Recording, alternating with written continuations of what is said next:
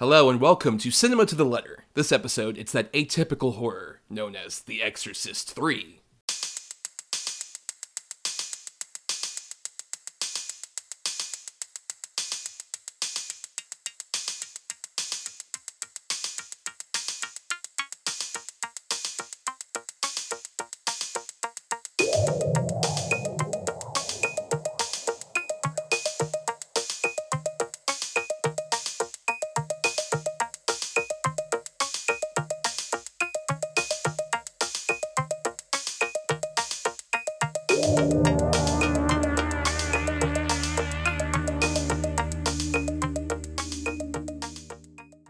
On Cinema to the Letter, we break down the very nature of cinema letter by letter. For each episode of a film miniseries topic, we cover six films that fit either C for classic, I for indie, N for new, E for egregious, M for masterpiece, or A for atypical.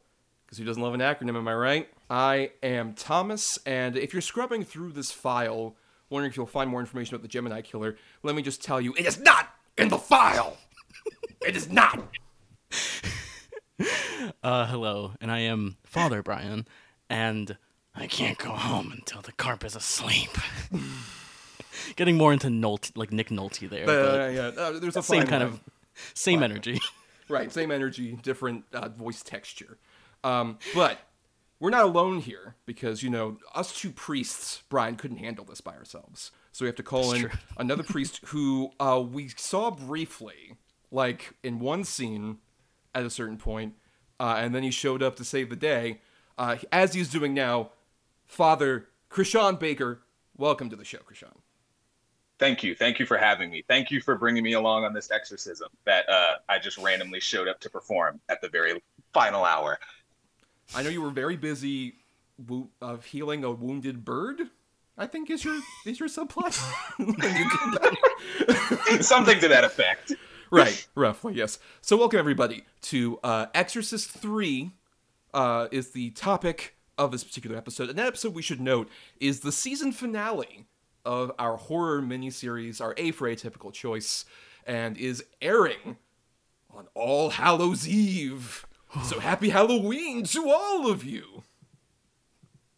Anyone else want to wish him a happy Halloween? I don't know if anyone else wanted to do that, but fine. Yes, uh, I care about the listeners. Uh, That's fine, Bryan. make sure you leave your milk and cookies out for uh, for Michael Myers or Jason, whoever your uh, right, whoever you your your slasher. your belief uh, system. Yes, right. Yeah. Slasher be- choice. Yes, Yeah. I'll be leaving out, you know, bite-sized candies for Chucky, of course, as is Exactly, of to do. course. Um, but but yes, uh, happy Halloween, everyone. As uh, we talk about a very odd movie to end on. Obviously, we have this system where we talk about an atypical choice, and I would argue we, we went through a couple different choices, but I think this one definitely fits. It's just like so atypical for the franchise it's a part of, for the time it was made, and just on like the basic filmmaking level of how horror movies were made by a major studio technically uh it's so bizarre and i had had a history with this movie i'm curious chrishaun what is your history with exorcist 3 and the exorcist in general I grew up very devoutly Christian. Let's start there. Let's start there. Okay. I grew up very devoutly Christian. So um, I was actually not allowed to watch The Exorcist for an incredibly long time. I think I saw it for the first time, I believe my freshman year of college was the first time I saw The Exorcist. It was a movie that I appreciated and I had a lot of respect for at the time, but it didn't exactly vibe with my tastes. And then I watched it again a couple years ago, maybe 2020, maybe 2019, my senior year, and it was like my eyes were opening. It was a fresh cinematic experience. It's a absolute masterpiece. I feel confident in saying that now. I feel like I've absorbed so much about the movie that just wasn't there the first time I watched it. Could have been setting, it could have been the headspace, but I adore the first movie. It's one of my favorite films of all time. I didn't get around to seeing The Exorcist 3 until last year, actually. It was on Shudder temporarily, and I'd never seen any of the Exorcist sequels. So I was like, let me tap in. I've never done it. I was getting into a mood where I wanted to see a lot of franchise horror movies. And uh, so I watched The Exorcist 3 for the first time and was kind of shocked, was very shocked by just what the movie is, the structure that it takes, and how much I really enjoyed it. I came away from it kind of not nearly as much as the first, but having a lot of respect for it in my heart, and it's a it's a personal favorite in the in the wide world of sequels to acclaimed horror movies. Yes, especially when we should note that we haven't said anything about a movie that pops up in between these two movies you're referring to. Um, have you seen the other sequels in that year since uh, you first watched this one? I have not. I came really close to watching The Heretic for this episode specifically. It was last night. I was looking at it on HBO Max and I was like, I'm going to do it. I started it. I got about seven or eight minutes into it. And I was like, I just can't do this right now. I don't know if I have the fortitude to do this right now. Yeah, you didn't miss, you didn't miss much. I did watch it for this episode, and it's not great. well, well, Bryan, that's a good transition point. So, what about what is your history uh, going into this episode with The Exorcist in general? And because I know you hadn't seen this one. This was one. This is a season where you only seen one out of these six films that we chose to cover, and so this one was one Yeah. of the ones you hadn't seen. So, what, what's your history with the franchise? Yeah, um, much like you, Chrishaun, I, I grew up very religious, um, mainly due to my family, and I I just never watched The Exorcist for a long time because I just I, it always was like the scariest movie in the world to me. Yeah. Um, and I had heard like like a lot of my family I had like uh, I like I remember having a conversation with my family one time where like my aunt like almost like fainted in the theater or something like that. I don't know how much credibility there is to that, but like, it, so in my head, I'm thinking like, God, this movie must be like something else, like from a different world. And yeah, m- much like you, Chrishaun, I watched it when I was maybe in high school, and I was like, this is good. I see what it's doing. I acknowledge that it is a very important horror movie, but I, I didn't love it. It didn't kind of like you know, it didn't it didn't really sink into me as much as I was hoping. But then I rewatched it like last week, um, and I yeah, much like you, was like this is a masterpiece. This is like unbelievable that this exists and is as like fifty years later is still so terrifying and unsettling and just yeah, I, I love that movie. It's incredible and. I- I watched uh, The Heretic before watching three, which I I don't love, but watching Exorcist three, I will say, is it is such a bizarre movie, and it's such a weird sequel, and it's such an interesting kind of installment into this this. It- It's weird. This I, I say franchise, but this this The Exorcist doesn't even like resemble a franchise in a lot of ways because it feels so disparate, which we'll, we'll talk about. But um, Are you saying they didn't Exorcist plot this out very evenly, Bryan? yeah, I don't know. I think, especially by the fourth film, they totally knew what they were doing and didn't have to have massive reshoots at all. yeah, but um, yeah, but I was really kind of perplexed and fascinated by Exorcist three, and I I love it. I think it's a fantastic movie and it's so weird, but uh, yeah. But uh, Thomas, I'm curious about you. What's your kind of history with this franchise? Yeah, so um, I definitely have a similar backstory in terms of seeing The Exorcist in high school. Very distinctly remember doing that on a Halloween um, with some friends, and I was like, "Wow, this is okay. This is a really solid movie." I don't know if I think it's the scariest thing of all time, and I still kind of feel that way. That's my thing. Is like I think that movie's great. I think it's incredibly well made. It's one of the best acted horror movies of all time. Um, I wouldn't consider it necessarily as scary, which I think is like a thing I hate in horror discourse so much about if a movie is scary. I don't expect any horror movie to be scary when I'm a jaded ass horror fan who watches so much shit. Like, of course you're not gonna be scared by everything, you fucking idiot. We want a gold star, but like, it's not scary. I know that's like a special effect. Good, dude. Great. Gold star, cookie, fuck off. Like, that's, like, I hate that kind of thing. Especially, like, I think that affected The Exorcist, because I remember when I was a kid, I distinctly remember the point when they released the version you've never seen, uh, which was in 2000. They theatrically released a version that had a couple new things in there, uh, like the spider walk, which is famously like not a thing I like that much. I think that does not hold up very well. I'm glad they kind of removed it originally. Um, but there's some connective tissue to this movie that's in that version. We'll put a pin in that. But um, Yeah, so I was aware at least of this movie just based on that reputation of like a bit of a combination, honestly, of the scariest thing you've ever seen and younger people who like were older than me, like teenagers who had seen The Exorcist version you've never seen and were like, I don't know, it's not that scary. I don't know what everybody's talking about. I, I grew up with a lot of like that sort of binary perception. And then watching the movie, I still feel like I think it's a great movie. I think there are truly chilling things about it, mainly just the factor of like the whole Chris MacNeil character and her journey, and Ellen Burstyn's performance. I think it's genuinely quite amazing. Um, I'll just stick this in right here. Uh, shout out to Chrishaun, who was also with us talking about Exorcist Believer on the Patreon. We literally just recorded that, so you'll be able to have heard all of these things from him about that. But the thing is, with this franchise, yeah, because I, I then I did watch The Heretic not too long after that, and I, even though I had that reputation with it of like it's one of the worst movies ever made, and I think it still is like one of the most public spectacles of a bad movie based on sort of when that was being made. It also had production problems, and it was John Boorman just going wild. And that movie is not good, but I think you can agree with me, Bryan. That movie's insane.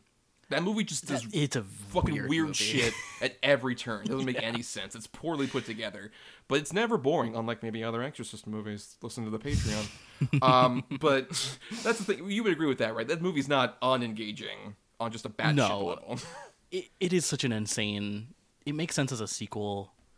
When you're first watching it, you're like, "Oh, okay, let's follow Linda Blair's character, of course, Right. Regan. Let's, you know, yeah." And then it is just, it is. I, I was gonna, I was gonna ask you this, like, it is incoherent. It is just. I could not tell you the plot of that movie. And really, what happens? It's so weird. I will best. Uh, let me try and best summarize it right now. I'm gonna do. I'm gonna take this challenge. So right. it's a couple years after The Exorcist. Uh, Regan is now like 17 or so, um, and she hasn't had a demon episode in that time. But there's some indication that it might still be within her. Uh, so she is not with her mother, not because somebody didn't want to come back for a very small amount of money, I'm sure. But um, she so she doesn't have her mother around, and said she's with Louise Fletcher, uh, fresh off of Cuckoo's Nest, like not too long after Cuckoo's Nest, which is very interesting. Uh, who's running a facility that is trying to like help sort of these various kids who have some sort of disorders. Like one kid is implied to be autistic, or very directly said as much to be autistic in a very odd scene that I don't think is very sensitive. Um, and then. Yes, and so that's the whole thing. And then the priest Richard Burton comes in, very drunk. Uh, that's not that's not slander. It was very well known this man was drunk so much on this set. And Burton comes in like stoic faced and just like, I need to see the girl because I've been getting these flashes about um right, he gets the flashes about Merrin, who Max von Sydow returns in new Dick Smith makeup. They got Dick Yes. Smith back, which is wild. um, but and then it just goes into like you know, trying to use like a sort of inception machine to get inside Regan's head. And then Louise Yeah, Fletcher like, gets in there, and then Richard right, and Richard Burton gets in there. It almost becomes Inception, literally. Uh, Yeah. it's the demon Pazuzu, who is talked about a lot. They that that is the name of the actual sort of figure that you see the the statue of in the first movie. They luckily didn't say that fucking name because they say it all the time in two, which is literally like the Pazuzu possesses like one of the um, sort of various different African villagers because that's also a thing in this movie, and it's just like I am Pazuzu, literally is what that's how she says it. Yep. it's amazing, and James Earl Jones is there, and he's James Earl Jones up is like there. a locust, and he does a panther sound, and then he's a Yeah. doctor. It's it really weird. and also they go back to the house at the end from in Georgetown. Yeah. Yeah. What a wild movie. It's the same year as uh, James Earl Jones being in Star Wars That's true. as Yes. as Darth Vader. But yeah, it's got a Morricone score, which is a weird score from my memory. Yeah. Um, bizarre movie. I did a cursory glance over the Wikipedia because I was like, I'm not gonna watch it, but let me let me let me make sure I'm a little in tune. I saw there was telepathy Yep, yep. involved. What is going Yep. on? that movie i think that movie is worth watching uh not with the caveat of just like if you're fascinated by like how off the rails a major studio production made by an actual filmmaker like who john boorman who's made great movies and it just like falls apart that seems fascinating but that's not the case kind of, uh, with Exorcist Three, which you might as well just uh, let's let's play the trailer now here for Exorcist Three. Seventeen years ago, an extraordinary motion picture touched our most profound, nameless fears. Do you dare walk these steps again? Canst thou kill me. Satan grows stronger. You believe in possession, Father? He has found a haven. Come to take a little blood from you, Father. He has taken possession. The boy had been crucified. His web widens. I've just never seen anything like this in 20 years. Inside, a man. Who are you? We thought had died 17 years ago. He is inside with us! He will never get away! The real terror is back. George C. Scott in William Peter Blatty's The Exorcist 3. So, uh, Exorcist 3, aka Exorcist 3 Legion, if you have uh, the director's cut version, which we'll talk about here. Um, but uh, this came out August 17th, 1990, and is directed and written by a very fascinating person to do this, uh, William Peter Blatty. Had worked as a screenwriter previously. Uh, he wrote the second Pink Panther movie and a lot of Blake Edwards comedies in the 60s. Uh, and then he wrote The Exorcist as a book and then adapted the screenplay, is the person who won the sole Oscar this movie won for Best Adapted Screenplay. Uh, then he directed a movie called The Ninth Configuration, which I've seen. And do either of you know about this movie? Because this movie's fucking wild. I have heard this movie's name several times and I know of it, but I've never seen it and don't know much about what it's about. I only found out about it because of uh, finding out what he what else he directed. Yes, which is the other movie besides Exorcist 3. And just what this is is basically this is even harder movie to like synopsize, I think, than The Heretic. Because basically it feels like a Kurt Vonnegut novel in terms of just like the way that the characters speak and are structured. And the big thing that does connect this to Exorcist, Scott Wilson, who pops up in this movie as sort of the main uh, guy at the hospital. You might recognize him from The Walking Dead, amongst other things. Uh, he plays Billy Cutshaw, a name you might remember if you remember the original Exorcist, the scene where the big party's going on, and then Regan comes out and pees, and she says, You're gonna die up there. That's to the astronaut, Billy Cutshaw. So, this movie's about that astronaut guy who was in Exorcist. The opening's literally him being in his, like, space shuttle and aborting the mission because he's thinking vaguely about, like, Regan, what she said. Yes. So then he goes to. Okay, wait. I ha- I just started.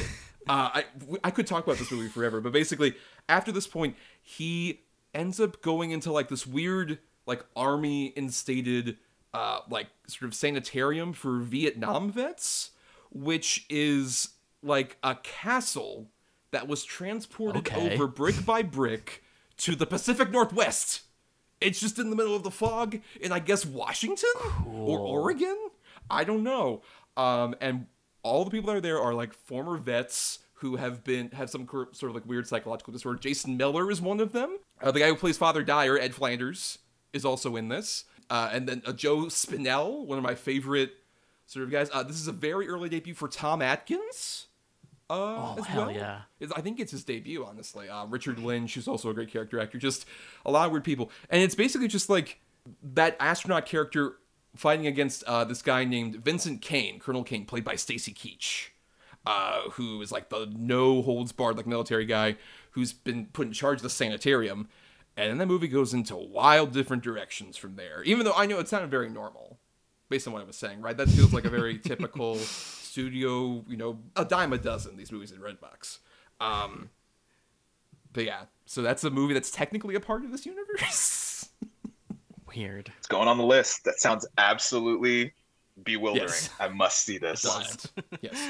Um, but yeah, so that's the only other movie he actually directed, because then he does Exorcist 3, and he writes a couple novels, and then he dies in 2017, shortly after the director's cut comes out. An interesting, weird career. A, a very weird career. Yes. Glad he got to see the director's cut at least. Glad he got to help construct. And I believe that. his last interview ever is on the disc that you borrowed, Bryan, by the way. Oh Um, yes. you, you can hear like his basically commentary interview. That's like one of the last things he ever did. And Oh, wow. it's yeah, it's such a weird thing. Like uh, Bryan, were you aware of all this? That it's directed by the guy who wrote the novel, and h- how would that fit your expectations going into this?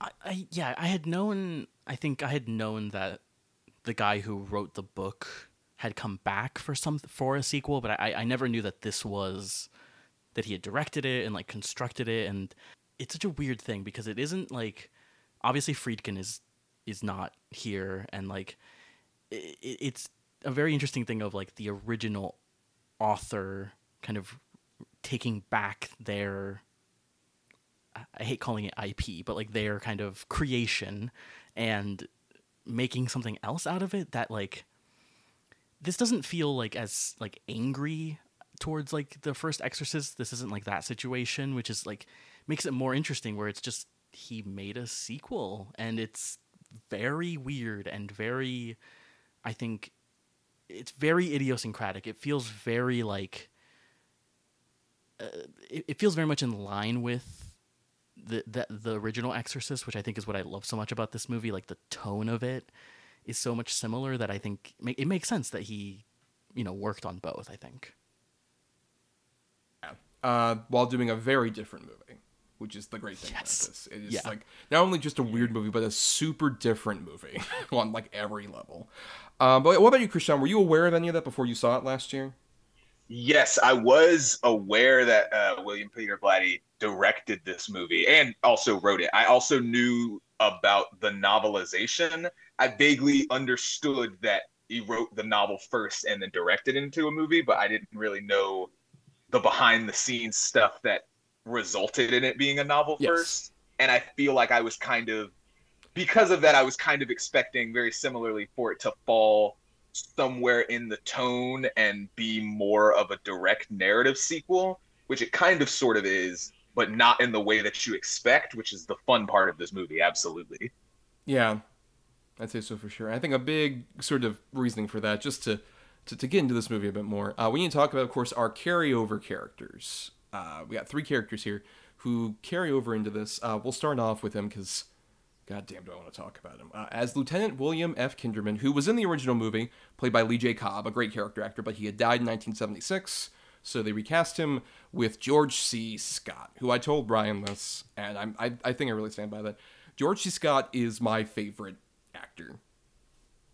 Period. Uh, I haven't seen all of his movies. There's there's still so many of them I have to see, but anytime I've seen him, even in his worst, so like movies that I do not like overall, he's at least like this great bright spot because I think he's just like such a fascinating presence that has like a character actor energy, but with all the true gravitas of like a genuinely great actor who also based on any of his behind the scenes stuff like him basically doing the whole thing where like he didn't go to the Oscars when Patton got nominated. He won, and he was just at home watching hockey because he hated that shit. Hell yeah. he loved hockey apparently. Good man. Uh, just like that's the coolest motherfucker. it's it's on it's on par for me with like Shannon at the bar when like I think Shape of Water won, right? That's the whole thing. Yeah. yeah It's so good um but but yeah um so i'm curious how you both feel especially in comparison to sort of a lee j cobb bryan how do you feel about scott's take on the character I- I think he is the reason this movie works so well and works as well as it does because like I, I love Lee J Cobb in the original. Um, I I just I every I re- I've been repeat since I watched The Exorcist. I've been repeating to myself the line where he's just like, "I love to to critique, to discuss film. Yes. you want to see a movie with me? I, lo- I love him.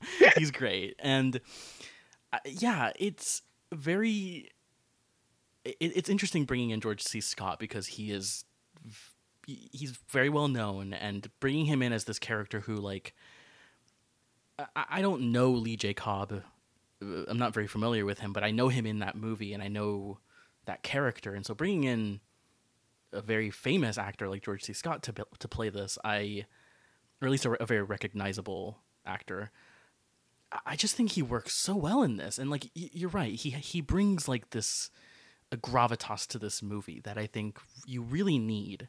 And I think if you had someone in the lead role who couldn't balance the balance that, I think it could really fall apart. But I, I think he he's genuinely great in this movie, which like, you know, I, I often feel like in horror sequels, you know, performances aren't necessarily the best, and you know, it is kind of a lot of the franchises become more cash cows than like let's make something interesting and let's bring in interesting actors. And I, yeah, I, I love George C. Scott in this movie. He's just so he's great, but he's also really like funny and weird. Like the whole like mm-hmm. the, the, the the thing with the fish with the carp. it's oh, so funny. Beautiful. just such an amazing bit of delivery. Just the, and also the way that the movie's made really services that bit where just the direction for Bet Blatty of just slowly getting the camera tighter on the two of their faces. And I love also how um, Ed Flanders is just laughing. He breaks. Yeah. Which is amazing. I love that he breaks. Of course you would break if that would happen. But by the way, while we're talking about sort of Lee J. Cobb, I should mention you do know him from one movie, um, 12 Angry Men, the original, where he played your number three, right. the really hot tempered one who's estranged from his son. Trivia, very interesting bit of trivia. That character mm-hmm. was played by George C. Scott in a TV movie version that was released in 1997, directed by William Friedkin. Oh wow. wow. Yeah. Full circle. That's so weird. Wild. Yes. Yeah, that's kind of insane. Yes. For sure. But what about you, Chrishaun? How do you feel about Scott in this? I agree with both of you guys. I, I adore him in this movie. I think he's phenomenal. I think he like agreed with you, Bryan. I think he kind of like props up the whole thing. If we didn't have someone as with such a dynamic presence, I feel like it would just kind of like crumple a little bit under the weight of everything that this movie's doing. I think uh I don't know, I think one of my favorite parts about it cuz when I saw it for the first time, it had been so long since I'd seen the original Exorcist that I honestly forgot George C. Scott did not play Kinderman in the first movie. so rewatching the first movie and then watching this one and like actually being aware of Lee J. Cobb's presence in the first movie. I think what's so fascinating is I think George C. Scott embodies Kinderman in a very forward moving way, to which I mm-hmm. could very much see his version of the character and the way he plays him and the way he carries Kinderman being an extension of the version of Kinderman that we meet in the first film and how that time and what he sees at the end of the first movie would change him into the more world weary and like repressed kind of version of him that we see George C. Scott bringing to life. I love his performance. I think it's very, very in tune and kind of continuous with Lee J. Cobb's performance in a very beautiful way. I think he's great. Well, and even just the factor of like the three sort of characters that we have here are it works the fact that like this is such a weird horror sequel that's like let's aim this around like people who are in that weird twilight between middle age and like golden years because these guys are old. Like George C. Scott dies ten years after this, and even like oh, Ed wow. Flanders, who we should mention is playing uh, Father Dyer, while William O'Malley, who I believe was an actual priest, played the character in the first Exorcist, which I do love. There's one of the things from the version you haven't seen before that's really great is when they have actually the little ending bit where it's Lee J. Cobb uh, and uh, William O'Malley like right outside the Exorcist house, and he's like, "Oh, I missed Linda Blair and her mom. Oh well." uh, hey, you want to go see a movie? And then like go on the movie.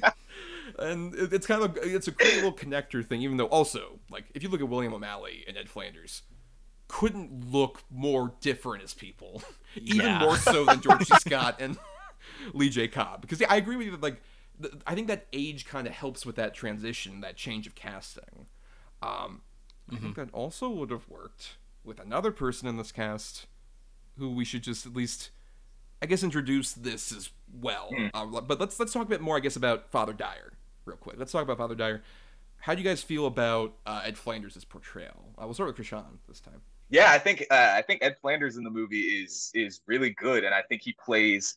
I think it's interesting the way that the movie is structured, it gets far it gets far more dire and more serious. it gets a little bit more serious towards the end of the film's runtime, but I think it's really interesting that in that first half, uh, the way their dynamic works is that we see Ed Flanders and his father Dyer as almost the straight man to George C. Scott's like a little more eccentric, a little bit more like flabbergasted. I think that dynamic's funny, and I think uh, I think Ed Flanders plays kind of the turmoil of Father Dyer's character in a way that never feels self-serious, but at the same time, we can always tell that there's a little bit more going on behind his eyes than necessarily what's present in the scene. I specifically think a lot about that hospital scene, the the the scene between uh, Kinderman and him, the final scene that yeah. they share. I think it's a uh, very light and very.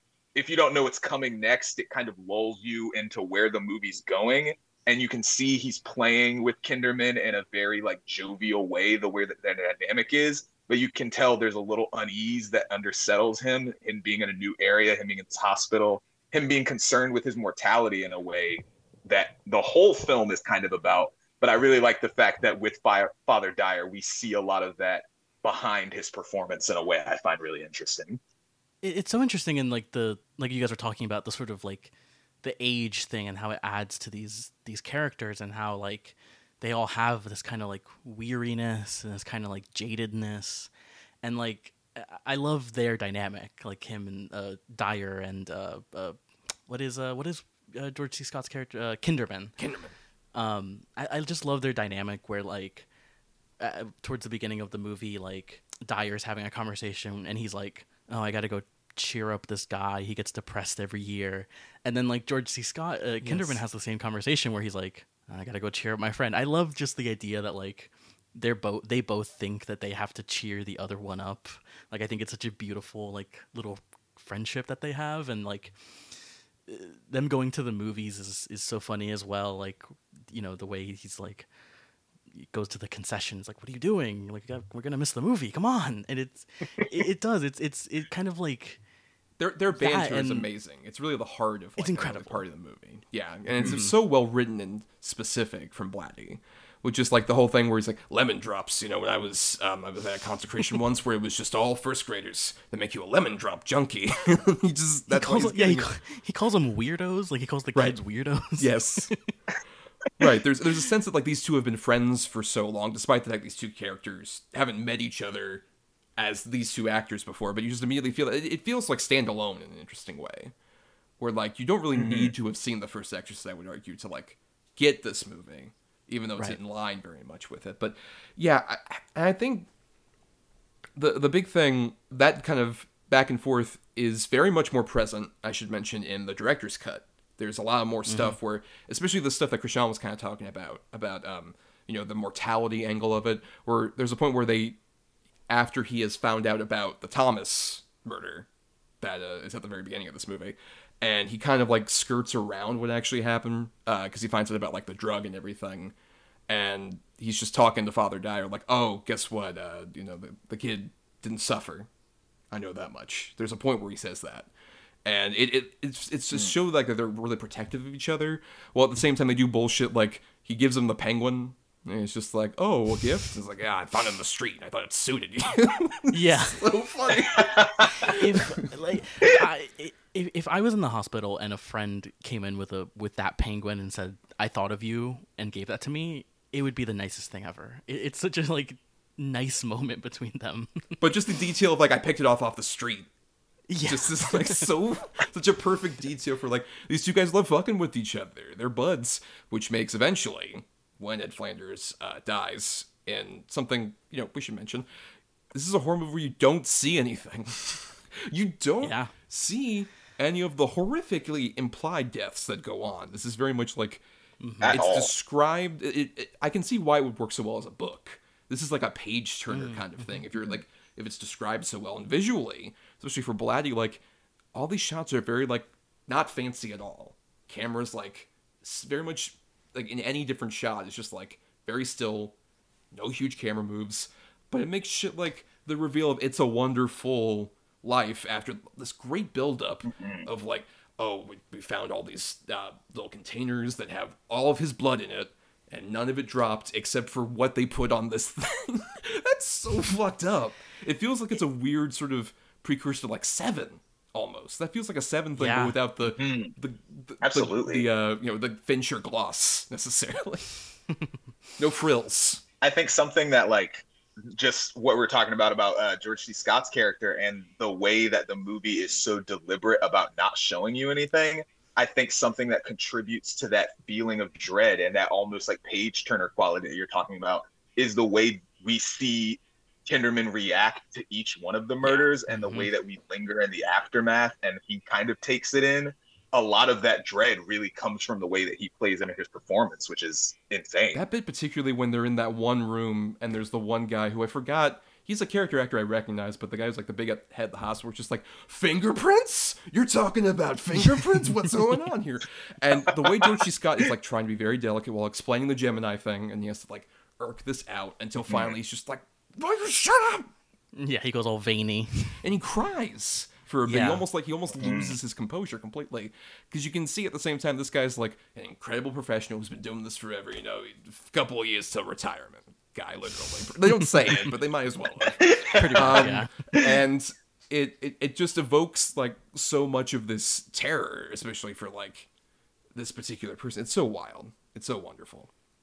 and like because you, you could because you mentioned like that the the scene with like the it's a wonderful life like the way that blatty like directs this like you were you were talking about the the camera uh, the where the camera is and how it doesn't move all the the whole thing feels very understated Yeah. which you wouldn't expect from like a, a sequel to like this horror franchise. I feel like they always go bigger and you know more bombastic and what what have you. But like, it, it's so understated, and like I think this is one of uh, this is a really great example of just like building tension and building to like not even necessarily a scare. I mean, we'll we'll talk about that hallway scene, but Yeah. um, but like just building up like the moment, the reveal of like when Father Dyer dies, and we we go into the room, and it's the the POV shot, and like you know the reveal of the the cups of blood, and the reveal, and it's like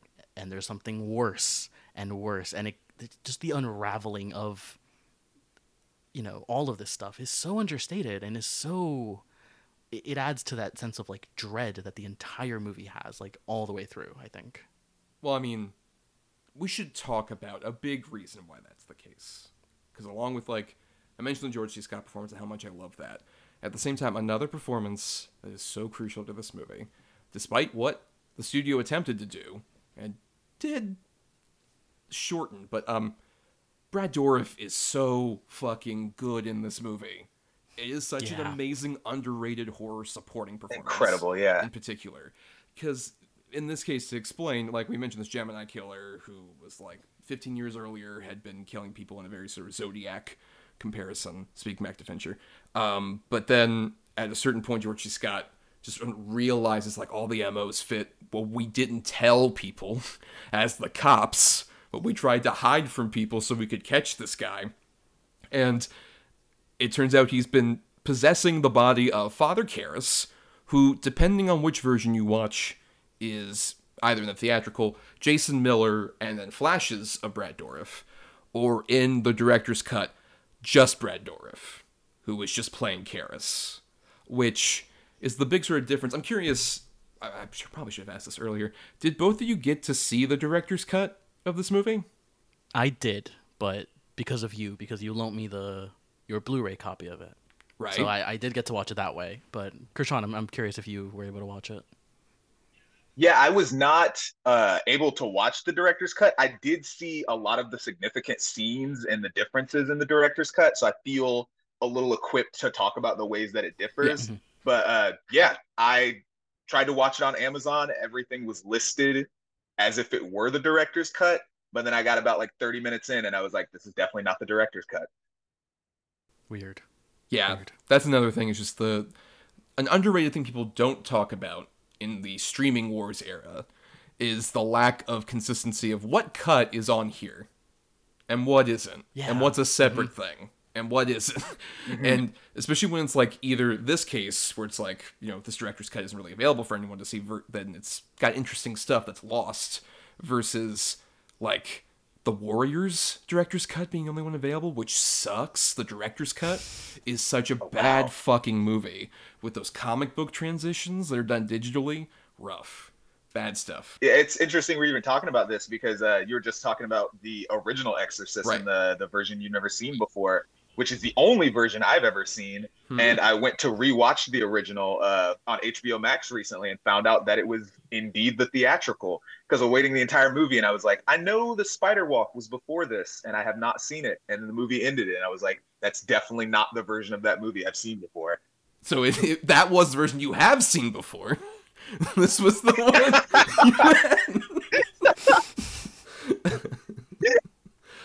you had. I was thrown for a loop with that one, but indeed, it was the version that I have have not have seen before. That's your edition. The Blu-ray's coming out soon, Warner Brothers, because they love physical media. Um, but anyway, um, so so yeah, Brad Dourif, Bryan, talk about him. How do you feel about him, especially in sort of the different versions of the film? Yeah, it it's very yeah, it's very interesting the way that the like the theatrical version sort of cuts back and forth between them, and I, in a way, I do kind of like that. I, I will say because I think it kind of like adds to sort of George C. Scott's characters like.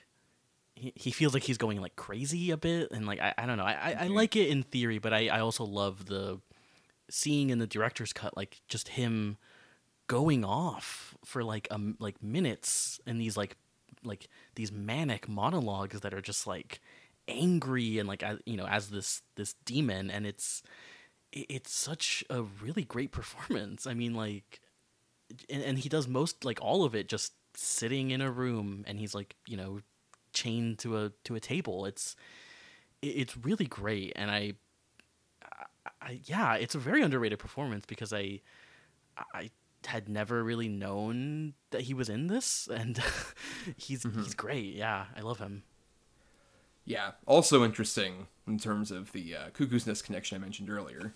oh right Um, but yeah, even in because like my whole thing with uh, Dourif and like the Jason Miller of it all is like on one hand, it feels kind of weirdly inconsistent that Jason Miller's like the only person who comes back, right? Right. Like Right. it was just Brad Dourif, it would fit totally fine, and it's like cool, completely different cast.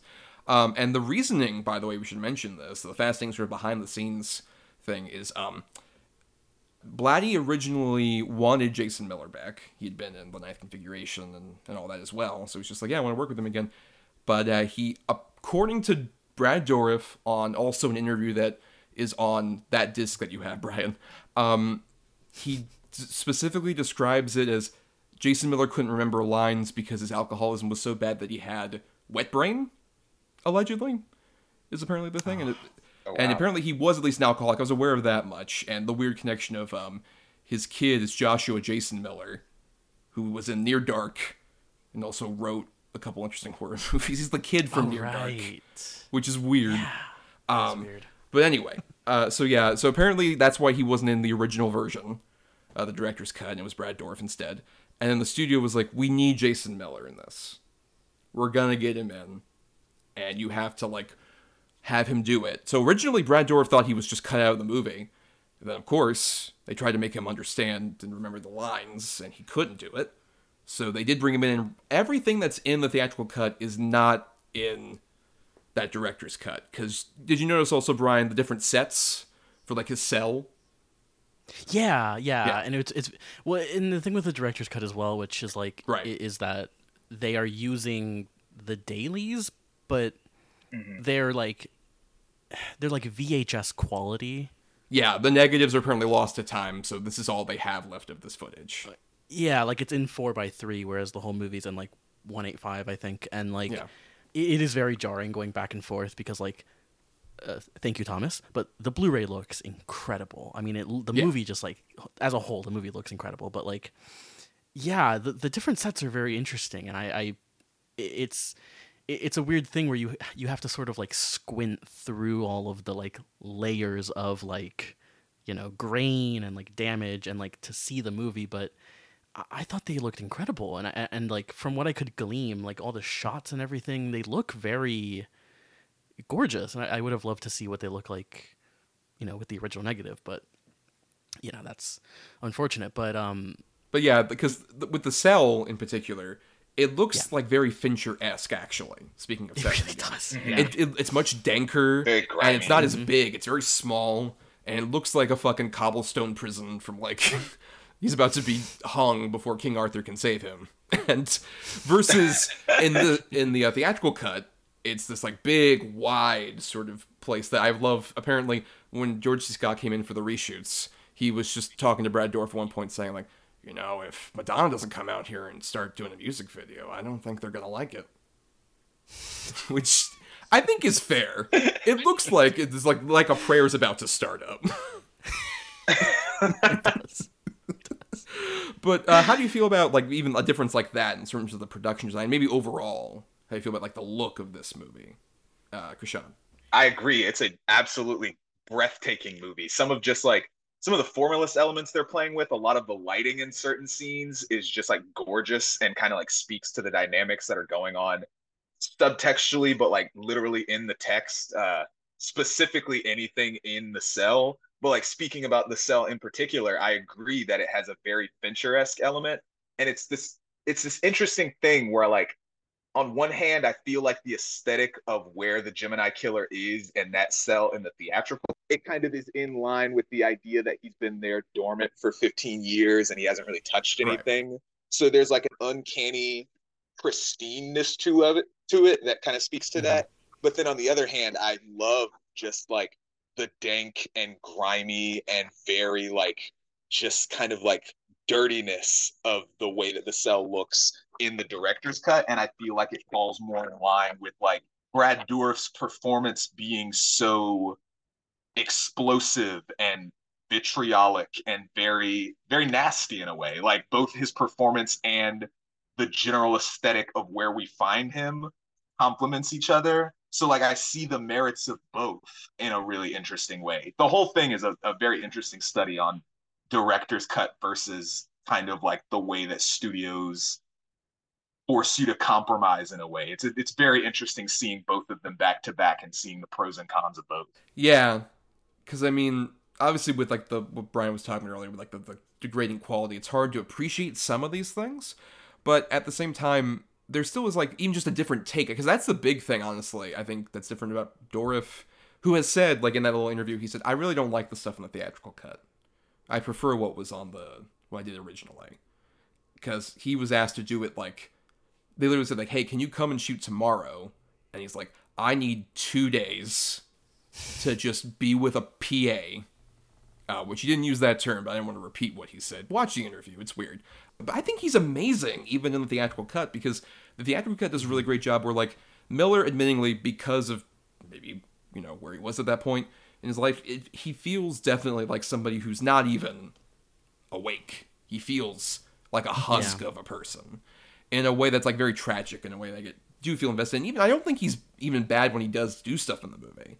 I, I think he definitely is like giving it his all, and I think especially the ending bit that's in the the the theatrical ending I think is a bit stronger because I think that's we'll just address this now. I think the biggest problem with this movie in either version is the ending. Um, it's the one thing because in the theatrical cut they changed it to the degree that, as I mentioned, they uh, the Madonna comparison George C. Scott had was kind of valid for like there's a lot more effects in that whole sequence. There's a lot more of like this Father Morning character who we haven't mentioned. We referenced this an hour ago. Um, Father Morning is this guy who is in one scene earlier in these reshoots, played by Nicol Williamson, who's an interesting character actor. Um, but he just is like tending to a bird. And then he looks over at like some wall art he has, and he's like, "Oh yes, it says a familiar phrase." And then an hour and thirty minutes later, he shows up to do an exorcism on Jason Miller, um, who I, I like some of the sort of weird attempts because it feels kind of like Blatty in that sequence after he had been like you know trying to do his stage version. He's just like, fine, you know what? You want to do this kind of shit? Fine, I'll just go hard. And I think he does in a weird way where it's like he's almost giving a middle finger for like this is so ridiculously out of like the tone Yeah. this movie was before. It's almost Yes. like a joke, kind of in a weird way, in a very demented way, especially with some of the stuff I mentioned Thomas earlier, who pops up here and there. Uh, that imagery is interesting. Um, it, it definitely feels like this movie's dealing with a lot of like upsetting things like that in a way where it almost feels like it's just in plain sight of the world. That that, that kind of like dreariness about the job George C. Scott has, and especially like even though you don't see anything, just the implications of what we heard before. I think is better than necessarily seeing it. Um, but I do like the image immediately after that where Miller's on the cross, um, and I think that really works. But yeah, how do you guys feel about sort of that versus the ending in which uh, he just comes in and shoots him? that's that's it in the director's. That is exactly what Yeah, that's happens. Like it's this weird situation where I understand what Blatty was going for and the mundanity of it and the matter of factness of the way that like he kind of like capstones the entire Gemini killer thing in the director's cut. I think there's like a certain quietness to it that I can understand. But it's you're absolutely right.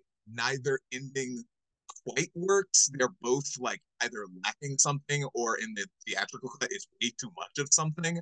And I agree. I think a lot of the imagery in the theatrical cut of the final exorcism is some really striking imagery and the way that they portray both like of the metaphysical sides of what's going Mhm. on is some stuff that I've never seen in an exorcism movie. I've never seen that abstract represented in that way. So it is very cool to see some of like some of the stuff that he's playing around with and the way that the set transforms around the characters in that in that scene.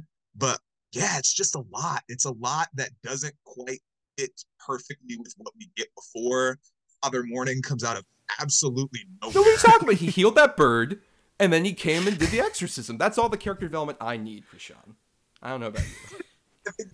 First time I watched it, I genuinely did not remember that character being in the movie at all. So I had to pause and be like, "What is?" I did too. I, I did think like, wait, who's this guy? Did I was I supposed to? Oh, he's doing the Exorcist. Okay, sure. I don't know who this guy is, but sure.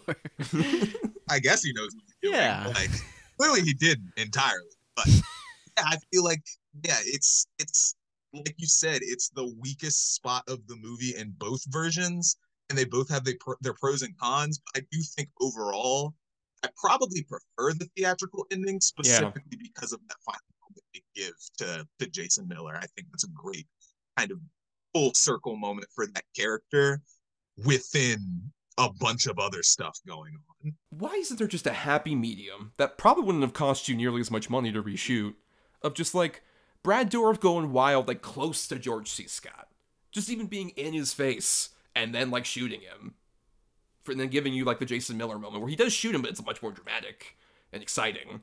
Um, yeah, that's the weird thing. How do you feel about those two endings, Bryan? I'm yeah.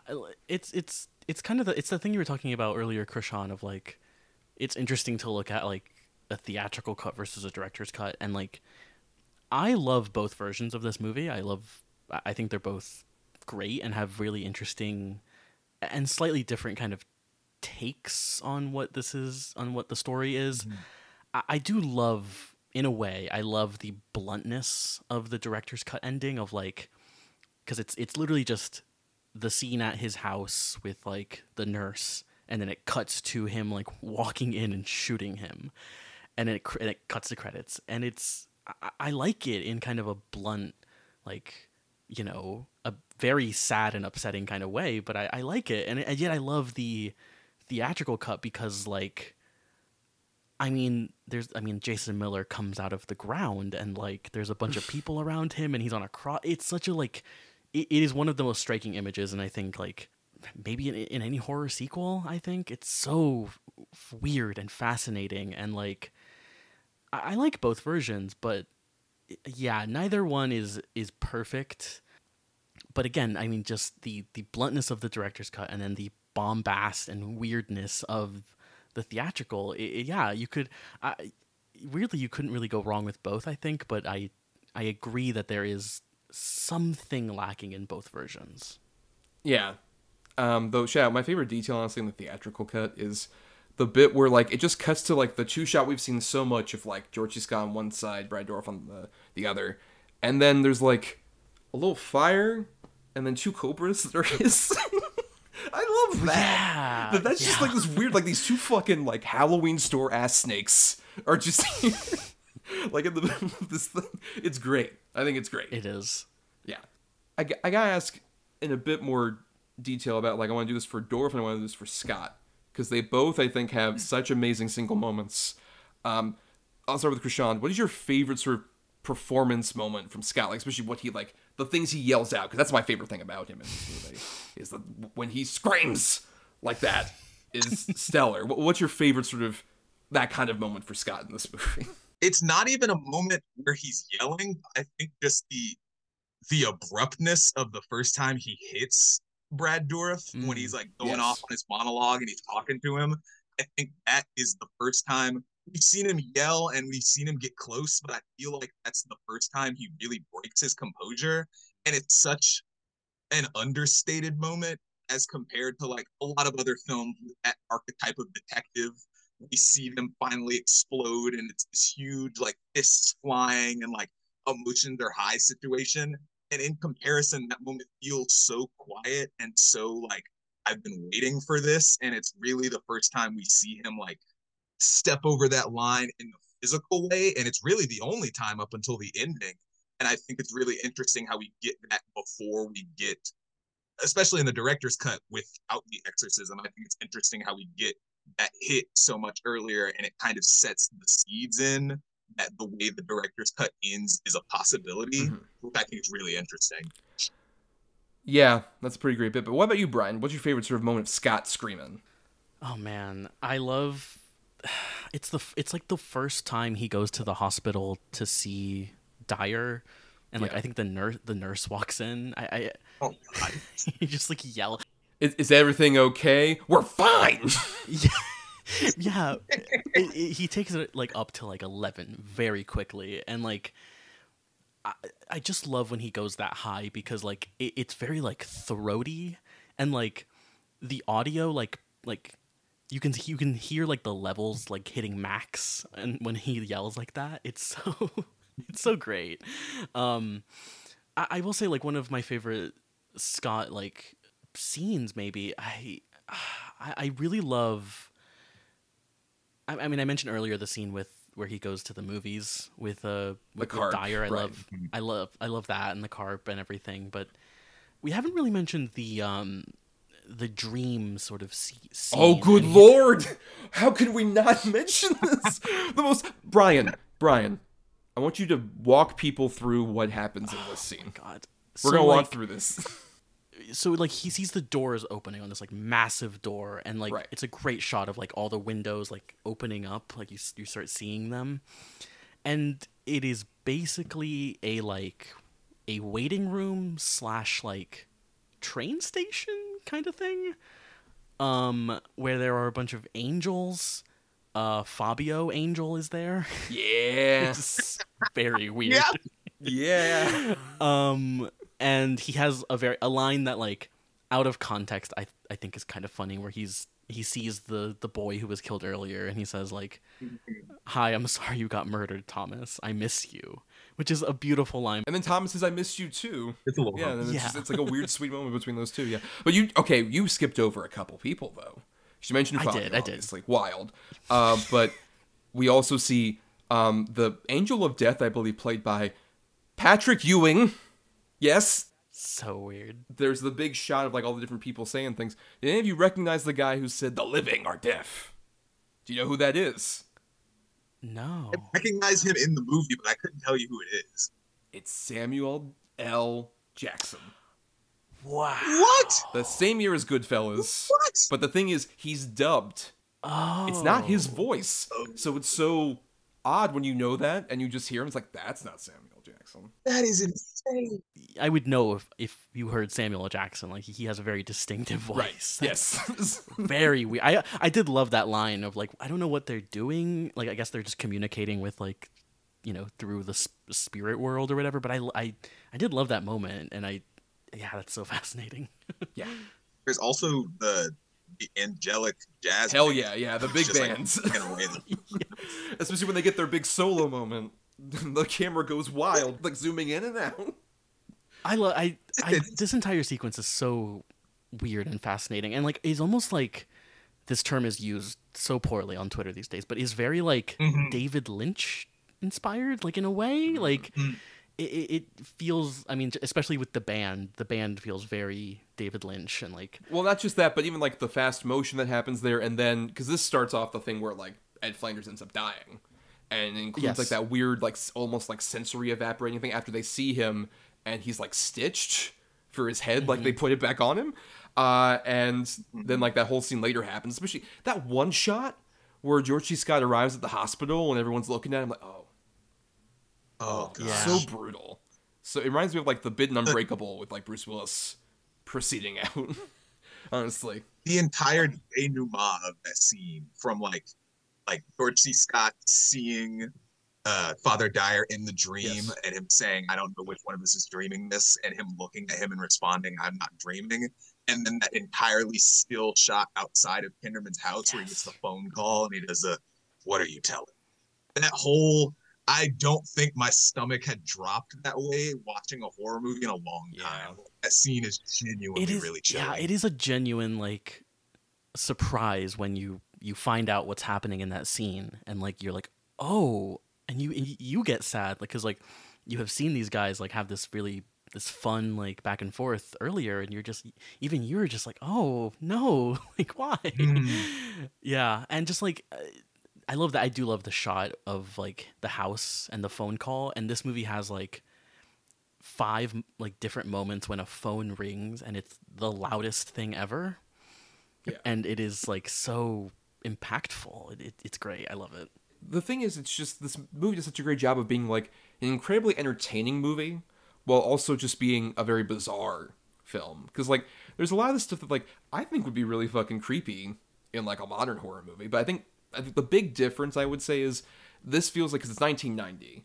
I would argue this is probably the dying days of like massive practical effects, especially for like that ending. I don't believe there's a digital effect in there. So it feels very kind of like analog in its own way. With particularly one of my favorite shots, uh, if I'm on Zoom here and I have my avatar, is the shot where like near the opening, where like the doors of the church open and it's like Father, and then the Jesus on the cross statue opens its eyes and bleeds. it's incredible it's it, it made me do like you know you remember that like the AMC intro where it had like the guy with the With the popcorn, and popcorn? he, like, Yeah. I did that I was like oh my god that's yeah Oh, so good. I found it a couple of times just to make sure that happened. Yeah. Yeah, right. and like, uh, this is something I, th- I think is so interesting about this movie is that like it, it's made in 1990, and yet like we were talking a bit about like the the cell towards the end and how that feels very like grimy, very Finchery, which feels very like 90s in my opinion. But like the rest of this movie does not feel like a movie made in 1990, and it's very much like a it's a detective story mo- more than like a a, a a horror movie, and it it it just feels different, like a from a different time, and I think that that's such an interesting, yeah, such an interesting thing to make, especially in 1990 as like this a whole nother you know horror is about to go in a different direction in in the 90s, but i yeah, hmm. it's so interesting getting this kind of movie in in 1990. it truly it does feel like it's kind of the last lingering feel of the 80s honestly to me is what i mm-hmm. kind of felt this hmm. whole time because yeah there's that sort of um more organic stuff but even just like something as simple as the the one shot that the, for the opening credits where like initially i believe the way the sequencing works it's like the um this you see a bunch of stuff from georgetown including the steps and then you hear the exorcist theme for like 30 seconds and then it like drowns out and then we get that just that shot of like the credits are going and we're just going down this street in Georgetown. You can see the Exorcist house from the first movie in the corner of like the end of that shot. It's over there. So it's pretty much the movie just announcing right from the start like we're not doing that again. We're doing something really different, guys. and the rose with like Thomas at the very end and all that stuff is just like it really sets the tone beautifully for this whole movie. The way we see Thomas twice in that scene has always stuck with me Yeah. as just being like kind of bizarre and just really unsettling Mm-hmm. knowing the character's fate. And I think something really interesting about what both of you guys are saying in the sense that this movie is more of a detective story than it is a, a horror movie. I would argue that's part of why it really is the from from my experience, the Exorcist sequel and film that really captures the vibe of the original so well Yeah. because I think even beyond like even beyond the the Christian specifics of the first movie, I think what's so chilling about the first film is this idea of Chris MacNeil being like an ordinary woman Yes. who suddenly finds herself in the middle of this like metaphysical cosmic battle between these two invisible forces that up until now she had no reason to believe in or even entertain the thought of on a day to day. And I think taking Kinderman's character and making him that figure as a detective allows the movie to operate in a similar way where like his day to day is so structured and focused on the logic and the facts and the evidence of what he does as a detective that to throw him in the midst of this situation that's personal because of the Gemini killer and like Father Karras and all of these different elements, but it is still so like cosmic and massive in scale in a way that's imperceptible. I feel like it just captures the magic of the first movie. Well, well, yeah, I, I completely 100% agree with you, especially with just the factor of like our sort of major cast is made up of people like you mentioned. You have sort of the structure in various different ways. Where you got a priest who we see early on him doing the consecration with his ultra boy Kevin Corrigan, by the way, So which was weird. wild. And he's just he looks like he's a teenager. He just like got his Right, acne out. Literally, he's just It's so he- weird. That is Yeah, it's wild. Um, and you see, so his structure of like I, you know, the church and like reminding you about like uh, Jason Miller's character and everything, and then um, you have George C. Scott who is detective, as mentioned, going through the procedures, like or like there's that great scene where um they're talking about like the confessional scene, which we haven't talked about. That confessional scene that's fucking terrifying in like the first 15 minutes of this movie when you see nothing. But even the, in the aftermath of it, when like they're investigating and they're just like, well, obviously he'd have to pull through here to make sure no one thought that Father Dyer was dead or this father was dead, and then doing that, it's like because obviously they're the same prints, right? From the Thomas case. Are they not? And then just that reveal, like, what the fuck? Multiple fingerprints. Just it's a it is a great detective story. If you just went into this, like, if I sat someone down and like did not, I just gave it the title Legion. Mm, like mm-hmm. they would just be like so fat flabbergasted, like that's what this is. it's it's such a great unraveling of just like when the supernatural comes into like this these systems, those two, and then I should mention I referenced him earlier. Scott Wilson is the guy who runs like that whole uh, like sanitarium area and like the various people we see there, like the lady with the radio. That's not my radio. Mine's newer. I love I I absolutely adore the the her line when when uh when Scott walks back into that room and she says you're the radio you're the radio repair guy. It's such a sweet moment. it's just just a little like moment of humanity that I just think is so like nice and the way Scott like kind of like cracks a smile is so is great. Yeah. if I need to talk about how Lynchian this movie feels, uh, because I was getting massive log lady vibes from that Right. lady. Yeah. Yeah. I- but and, just- this is like 1990, so this is during Twin Peaks' first season airing, right? Wow, I think sounds I think you're right. Let's find out. Or it's 89. I don't know. It's like 89, 90. It's one of those cusp shows. Uh April 8th, 1990. So yeah. Yeah. Huh. This later the that's later in the summer. um but yeah, so it's, it's interesting there's a, that kind of parallel. But yeah, Scott Wilson, I just wanted to bring up that like I love the, that bit where he is like rehearsing uh, his lines because he's just like he can't even fathom. That's part of like the thing that I was ranting about here. He's just like trying to read like this is what I'm supposed to say. I don't believe it. I don't believe any of this. I have to like rehearse it like this is a play because I can't not. Which for the record, The Exorcist, the first movie's been adapted as a play. This would make a great play. I think that kind of works It with like would, the state of like especially a dramatic play. It's pretty interesting that you say that because I'm pretty sure before we hopped on, I was just like reading about it, and I don't know about the movie specifically, there actually was an ad- a stage adaptation of Legion. Really? Yeah, I don't know if it was more so focused on the book or like a combination of the two, but the story of the the entire thing, the story, uh, was adapted into a theatrical play, which I think is really interesting. Huh. yeah, that's it is. Yeah, it, yeah. In 2010, it was uh, in Chicago. Oh, okay. Yeah, Bring it back. Revival on Broadway.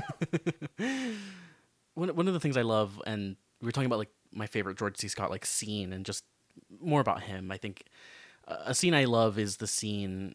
Um, I can't remember which for it, it's in the in the theatrical cut. It's when him and Dyer have like that lunch. It's like after they see the movie and after the the carp conversation and everything. yes.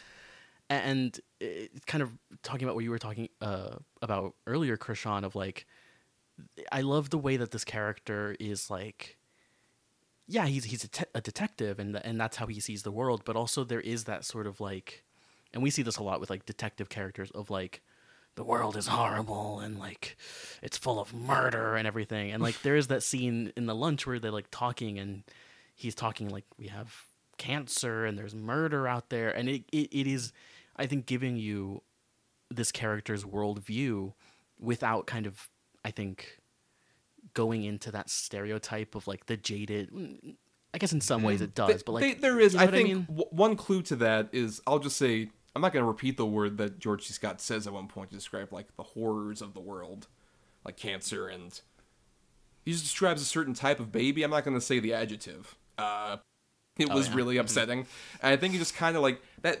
That works for, like I said earlier. There's the earlier scene too where he's like first introduced in the police station, and he's just like talking to the guy about like he's like you when you talk about rabies and the joke that he like mistook it for rabbis hmm. and it's like you're a racist. And then he has the and this is another slur as he's leaving which is like wow okay. So it just it kind of smacks you with like this guy's charming but also he's an old man who uses Yeah, words think- you wouldn't use and- and like it, but but i think that that like the way his worldview and that those kind of details i think it, Yeah. it it becomes a movie much like the first exorcist with like the the chris macneil character a character who is like not religious doesn't really believe but this is doing kind of a similar thing of like that sort of absence of faith and like but it's doing it in in a in a way that's interesting that i yeah is different but again has those themes of the original which i think is another reason why this movie is great.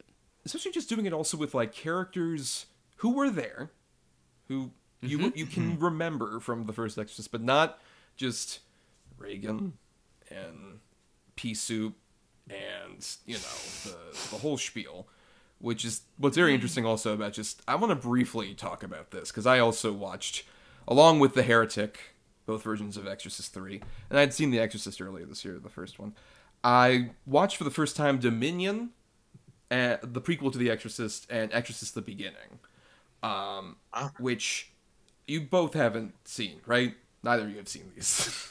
no i have not I saw Dominion as a young Okay. child. I think it, yes, I saw it as a young child uh, when I very much shouldn't have. So I remember bits and pieces. well, I'm curious it. if which but- version that actually is because there's the whole story with that movie is that Dominion was originally shot by Paul Schrader, our favorite Facebook poster himself. Um, and and swifty and Swifty, of course, And Swifty. the biggest Swifty of all.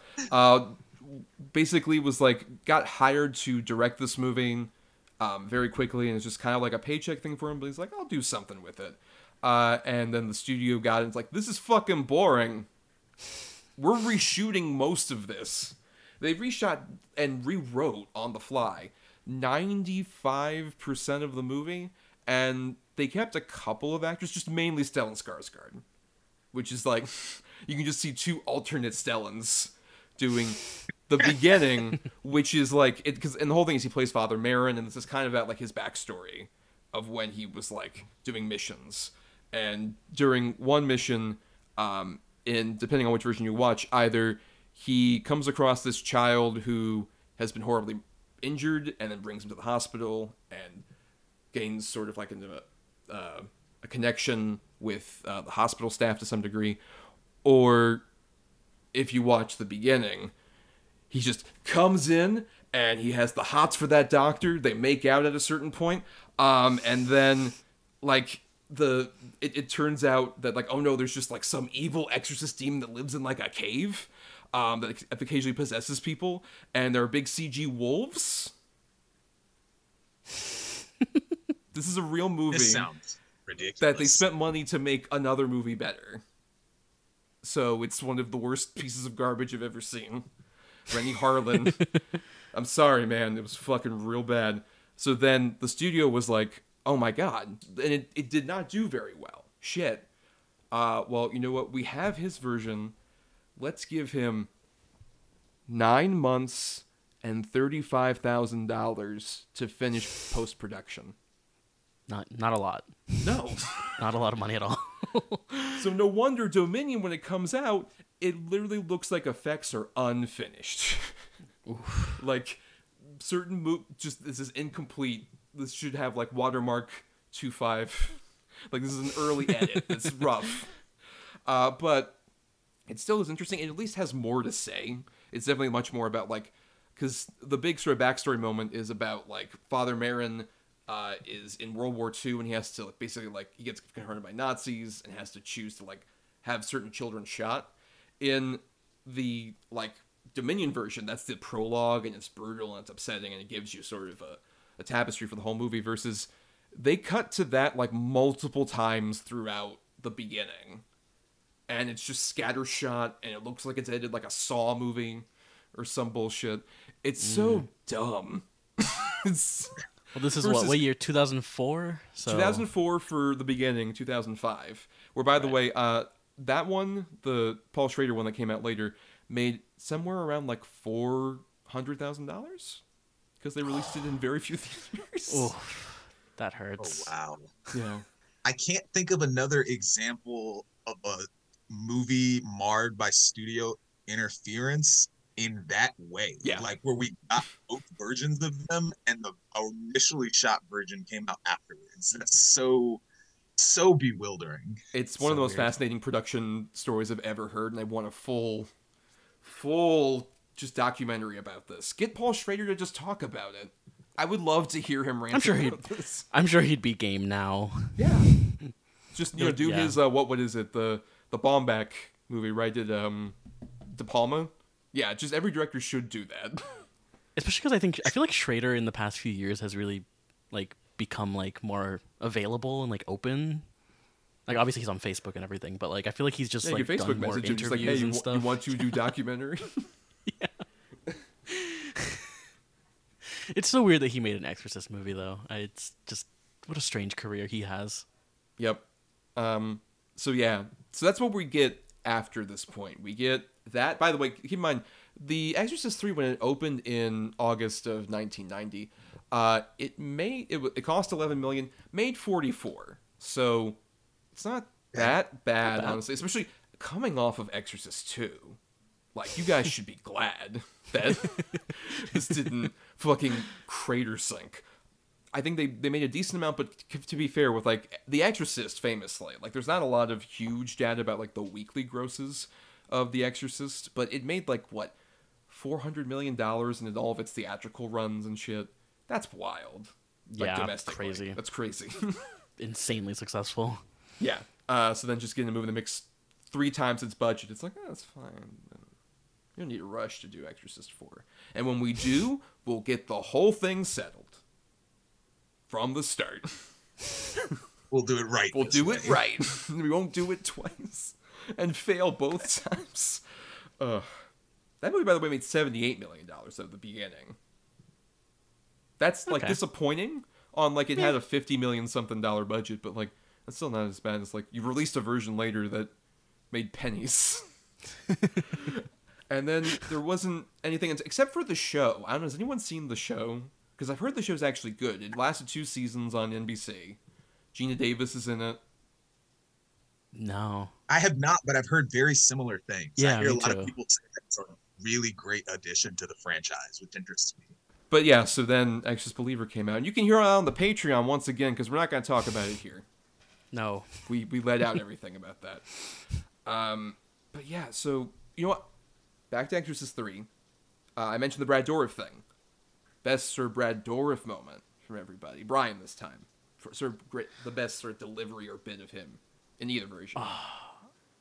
I love in the it's in the director's cut. I think when um when Kinderman goes to see him in the room one of the first times, and it's the scene he's like uh, Brad Dourif like falls asleep right because the whole thing is that he sleeps and then he like he then that's how he transfers his mind to someone. It's very weird, Well, right? the, the implication, what I love how that's explained is actually, it's just in, especially that cut, it's a lot more about just like, hey, you know what? Uh, there was a point, I think it's in, this is also in the theatrical cut where he's just talking about like, uh, you know, as you might know, an exorcism is involved uh, your father, Karras, doing, like, and he just explains this whole thing, just this, like, a, it's like he's talking to a child about this exorcism thing. And like, Right. But also like a lawyer, like two parties are into the system. Like he's like a sleazy lawyer as well. it's a weird it's a weird scene but um i i just love when like uh scott is like leaning in like very slowly and he goes like damien and then like uh, uh dourif wakes up and is like no like getting all in his face and it's very like jarring and weird but i, I loved it i thought it was just so like manic and crazy and such a weird performance but To be fair, the Yeah, only that- version of it that exists, because the thing is with that director's cut, it includes a lot of stuff from the theatrical that just they couldn't salvage, including like Right. that shot where it's just no, he is inside with us, like that whole thing. yeah He mhm. just going hog wild on that. Yeah, a great sort of Hannibal Lecter performance a year before Anthony Hopkins did it. Wow.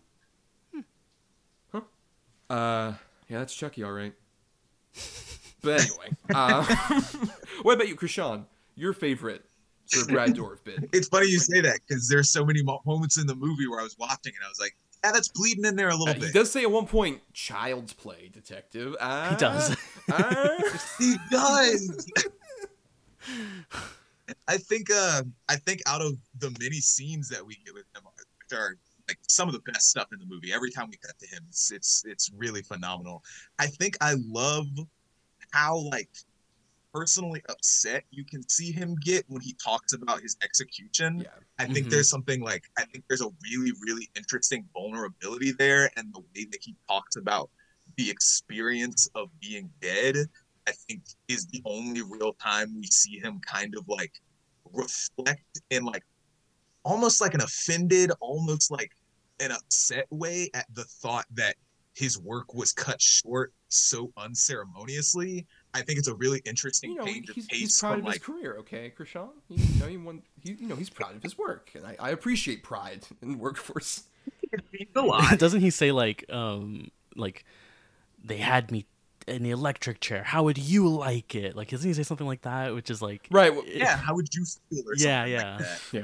Yeah, I think it's just such an interesting moment. And like with just the mechanics of how the Gemini killer as a character functions in the movie and like what we find out about him and the whole Karras stuff and him taking over his body, I think it's like a really interesting moment where you can see there's a little bit more attached to that Mhm. and maybe a little bit more that he doesn't want to talk about. And then specifically the ways that he talks around the demon that they both both him and Kinderman kind of share experience with.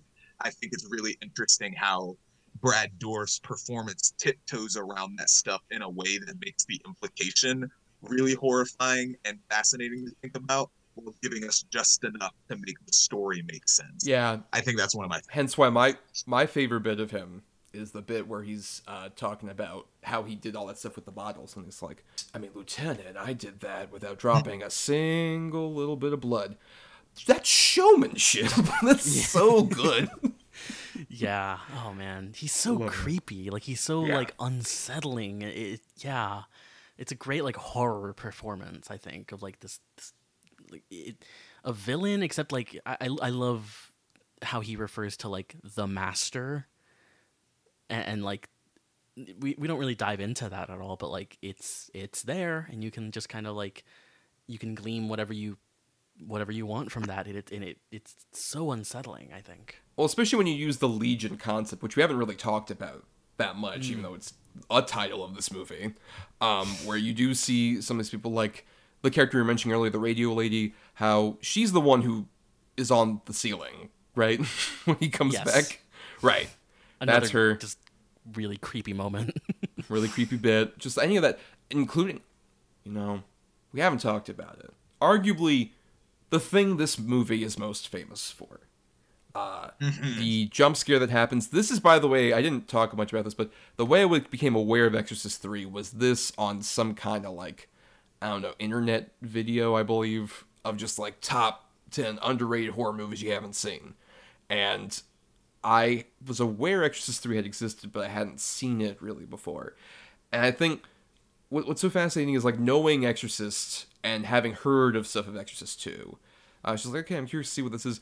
And it just felt like when I watched it in, I don't know, high school, shortly after I saw Exorcist, um, it was such a weird, it was a shock.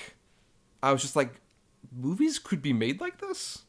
This is a fucking wild ass movie that, like we mentioned, doesn't have any gore, doesn't have even Brad Dourif himself. I love the fact that, in contrast to Regan, who obviously was famous for like the Dick Smith makeup and the pea soup and all that other stuff, the contrast is just like Brad Dourif ain't got anything on him. He is clean shaven, he has his curly hair, and he's in that straitjacket, uh, and he's still fucking terrifying, despite any frills. That's the thing. This movie has no frills to it, but it's able to pull off something like that or the jump scare. Talk about the jump scare. We gotta do it. Yes, Bryan. the the hallway scene. Yes. Um, it it's just literally like it, it, this. This feels like a textbook example of like building and releasing tension in the most perfect way. I think where like it is. It's all one shot. Like the camera, I don't think ever moves, and just the way that like you're watching that door and you're watching like the nurse and the police officer down the hallway. They're just like fucking around, you know, doing stuff, A- and it it it's it drags on for a while. It's a pretty like long scene, and I, I mean, like just you know, you I, I love her kind of waking up the guy, and he's like, "The fuck are you doing? It's uh, you're waking me up here. Come on." I think you're doing this on purpose. I'm gonna Yeah. report you. What's your name? him saying I'm gonna report you is really funny. but like and the way you're just like, oh okay, that's it's over. And it, it's such a perfect scene in the way that like the way it like the, the little zoom and the music cue and the way it cuts it, it's so yeah it's it's so perfect. What, what do you guys think about this scene?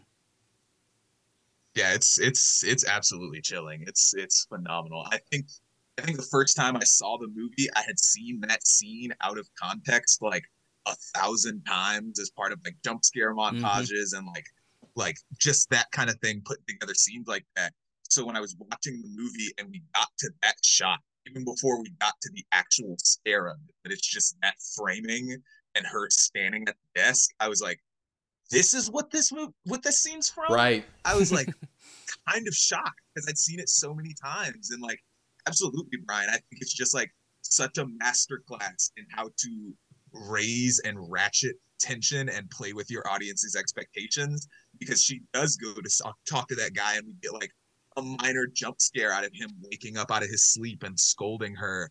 And it really gives this like pressure valve release feeling where you're like, there can't be anything more than that, can there? and then she opens that door, looks in, and closes it behind her, and it's just like it's the suddenness. Like, it's a matter of the, the camera zooms in, and yes. absolutely chilling scene. Shout out also, I sh- we should mention Tracy Thorne plays uh, this character, um, and she was she's very solid in this movie because like she feels so natural. Of like I the moment I saw her like even earlier in this, she felt natural. Like this is a lady who works a lot of shifts, probably doesn't see her kid that often, like that kind of thing. Immediately, and then like all the frustration that builds up, we're just like, well, I gotta do the final rounds, and then I gotta look over here, and oh god, this, this sure report me. I oh, fuck me, fine. I gotta go. Like you, this is her inner monologue this whole time. It's just her like dealing with all the bullshit of her job, and then uh, somebody just kills her, and we don't really see it, and that's it. It's, she's gone. Bye. yeah it's just the like the the bluntness of the cut to like the door Yeah.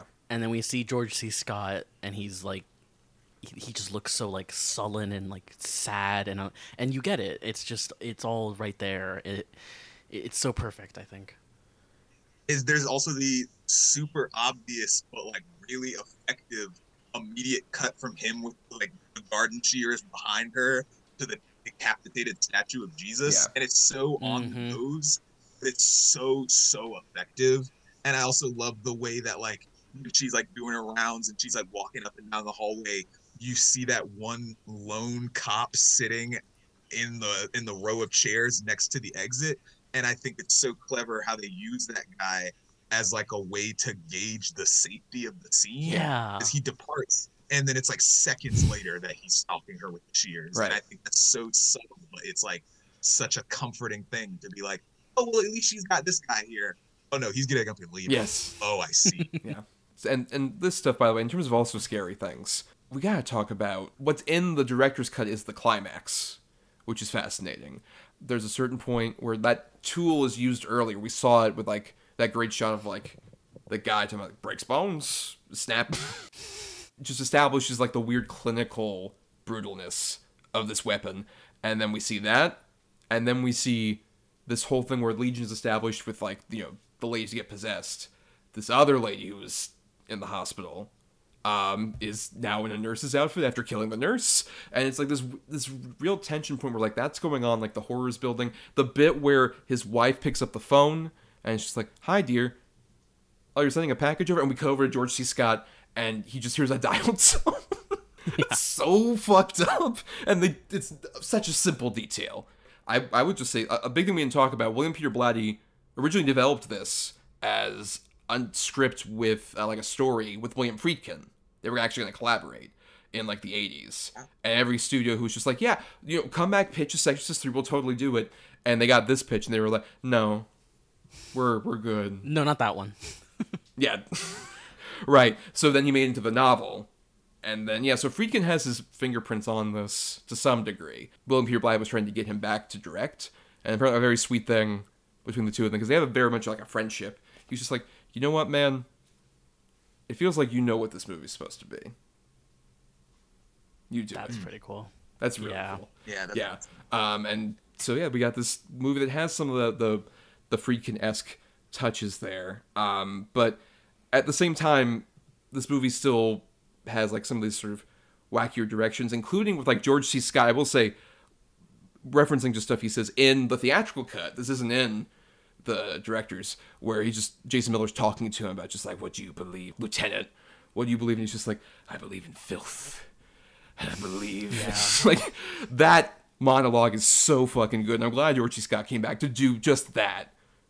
Yeah. S- such a good bit, and especially I like like the thing is I prefer what he is like what's happening to him in that cut, where like he's going up onto like the ceiling and he's just stuck there, as opposed to Father Morning is like on the ceiling, but all of a sudden like he starts like losing his skin.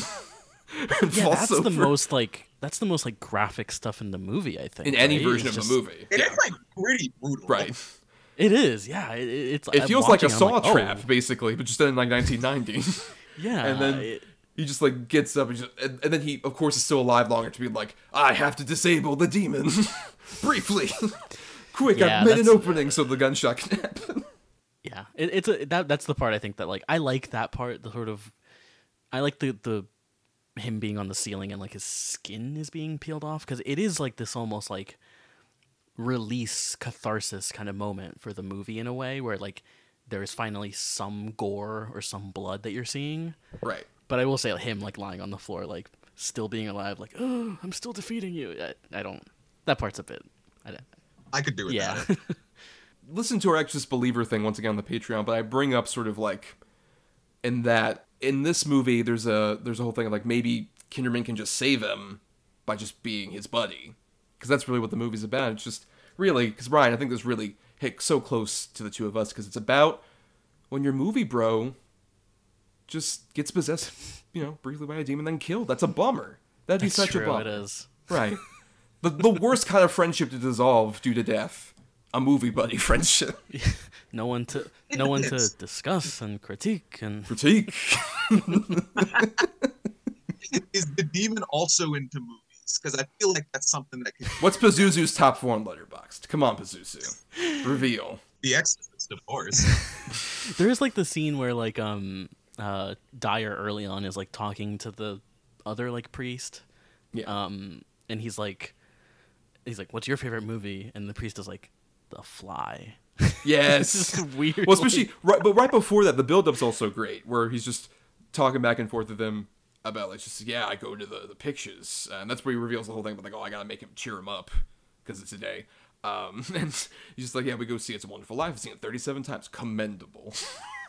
and like there's a there's another line uh it's when like george c scott is like uh, it's the scene where his daughter like comes in and he's like hi bye i'm going off to dance and he says like look out for red shoes which i guess is also like a, a dance thing but also just reminds me of the movie the red shoes Right. thought was interesting Right, because that's also like very disorienting. Right after, I believe we get the bit where he comes home and he's eating the donut, and then she just talks about like, "Oh yeah, my mother said something anti-Semitic," right and that just that just happens there. it's very weird and it comes out of nowhere Once again, that's sort of like evil that's uh, that's just bubbling on the surface. Like, oh yeah, that's that just happens. Like this is an idyllic, casual, uh, sort of suburban neighborhood. Which contrast when we finally get back. I, I picked this up hours ago, but the fucking uh, that ending with like the French Connection chase. That's why I brought up Friedkin. Jesus Christ, the the the chase feels like a tribute to William Friedkin's big thing in the French Connection. The shot composition and even just like the way Scott is being very Hackman. They're similar actors in terms of like when they scream about something and we Yeah. yeah. go. I never even thought about that, but it's so that's definitely has to be some kind of like intentional homage, and I do think it's really interesting that that is one of the only moments in the movie where the pace kind of picks up like Right. a high octane energy to match what's going on. Actually, I think that chase sequence is in and of itself just a really excellent set piece. Yes. Just a weird car chase in the middle of this very grounded horror movie, and that was that's why it's so interesting that that's the climax of the director's cut, because then right after that he goes over and shoots Brad Dourif, and that's it. And then by contrast, I think it works a lot better as sort of like the penultimate moment, right before something were to happen mm-hmm. once again. But it still was like terrifying in its own right. That lady, that actress, who just comes and is just like, "Can you help me? Is it bedtime?" And then and they have that calm where it's like even right before that, like the other cop comes in about shoot, like, no, it's fine. She's just just an old lady who took the Oh my god, no yeah so good.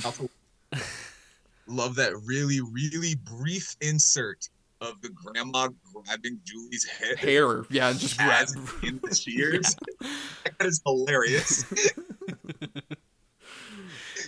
But yeah, you know, uh, we've been talking for a while about Exorcist 3. So let's do some final thoughts, anything we didn't mention, or anything you want to you know, just summarize about your opinions on this movie. Chrishaun. yeah, I think uh I think Exorcist 3 is it's pretty bizarre. It's very, very good in its own way. It's like such a different experience from the first movie. And uh I know we didn't mention it, but I did think it was super interesting. And this is probably something that you guys already know. I think it's like really interesting talking about like the Gemini killer of it all and all of that. I did not realize until I was just like reading up on the movie myself afterwards, uh, after rewatching it.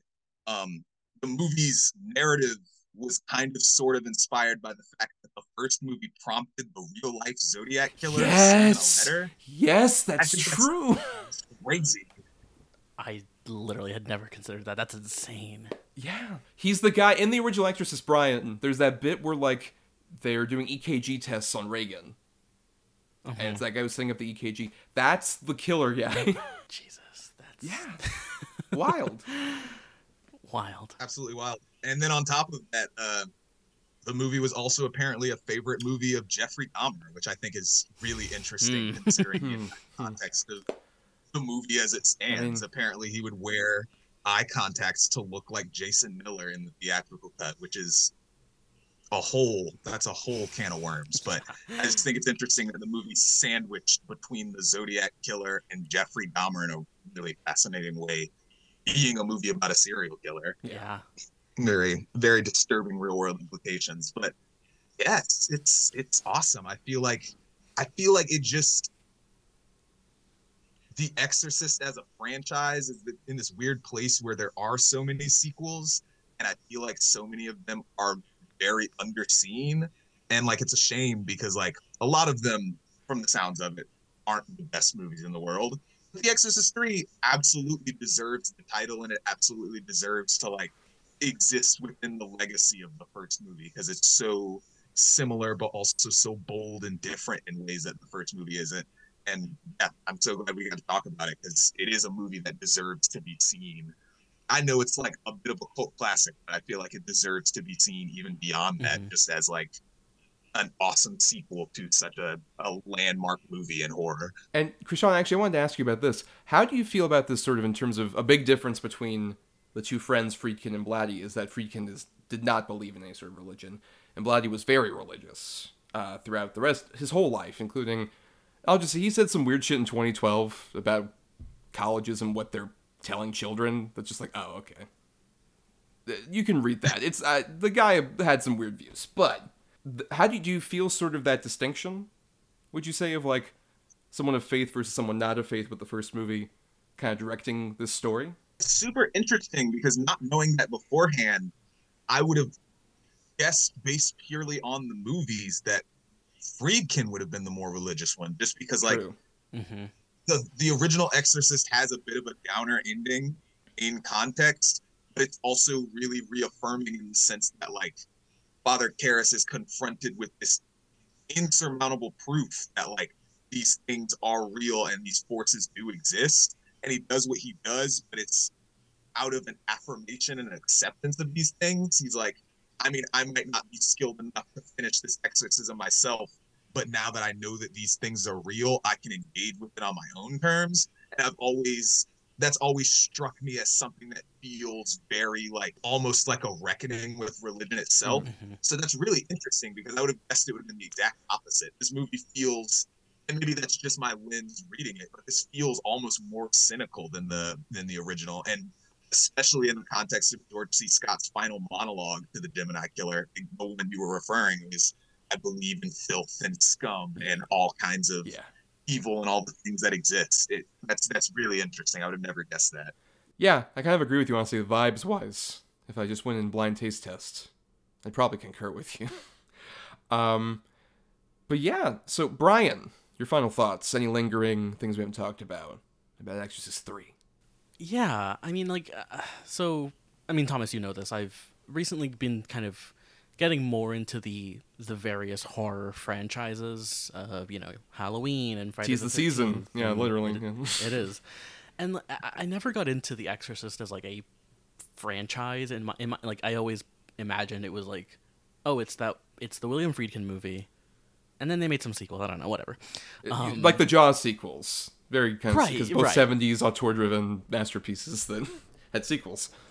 And like I don't think you're ever gonna touch Friedkin's movie. It's a masterpiece. I think. I you know we've we talked about that earlier, but like doing this, which is such a weird and different direction for an Exorcist movie, and taking this approach of making it basically a a detective thriller, and it it, it is such a bizarre sequel and yet it is like it's what I would love more of. I think especially in like a modern landscape where we are doing so many sequels and we're you know everything is a franchise now because everything is IP. But I would love just more stuff like this because it's so weird and so different and so not what I was anticipating when I when you had recommended like months ago like hey we should do Exorcist 3 it- it is just not what I was imagining, and it's so incredible and has such an incredible vibe to it and such an incredible tone and feels very much like I said of the 90s but not of the 90s because it is more again like a procedural and it doesn't have a lot of gore or effects or anything and yeah I I, I think people should see this especially if you've seen the first one I say like you know don't watch The Heretic, or maybe do. I don't know. It's a it's a weird movie, but um, absolutely give this a, a watch. It's absolutely phenomenal. Though also, you mentioned like the modern sort of cinema thing. I think the closest we can ever get to that currently was referenced earlier when we talked about the Pope's Exorcist. Because spoilers for the Pope's Exorcist, Bryan, we have to have a sidebar about this. Um, We do. the very end of the movie implies that Russell Crowe, who plays this father, who was actually a Pope's exorcist in reality, like based on a true story, big quotation marks, but he's just this Italian big Just I'm gonna do an exorcism, literally, pretty much. I'm Italian. I'm good with it. He can do it. Um, and I think what's so fascinating about it is just like at the very end, after this happens, like he has a pretty much a big exorcism battle, and at the very end, him and his buddy, who did it, who got rid of that, you know, demon, are assigned by whatever this weird Vatican thing. It's just like, by the way, there are 199 other sites we found. I want 200 Pope's Exorcist movies. All of them starring Russell Crowe. I agree. It's what he should do for the rest of his career. Every six months from now until long afterward, just needs to make a Pope's Exorcist sequel. yes, absolutely. I just need to know. I need to know. Is this ironic? Like I hear people talk about this movie in such a specific way. Okay. And it makes me so curious. If I may say first, Bryan, I think my thing with the Pope's Exorcist is that Exorcist three. We were doing final thoughts, but fuck it, we're, we're still doing this. Um, the the um, uh, Pope's Exorcist. I think it's a case of like it's directed by Julius Avery, who did what was that movie with like the zombies? Overlord. Overlord. Oh, the- Overlord, the World War yeah. II movie, yeah, and the Stallone superhero movie, whatever. Uh, but he makes like a pretty average overall Exorcist movie that's like not badly done, but not incredibly impressive.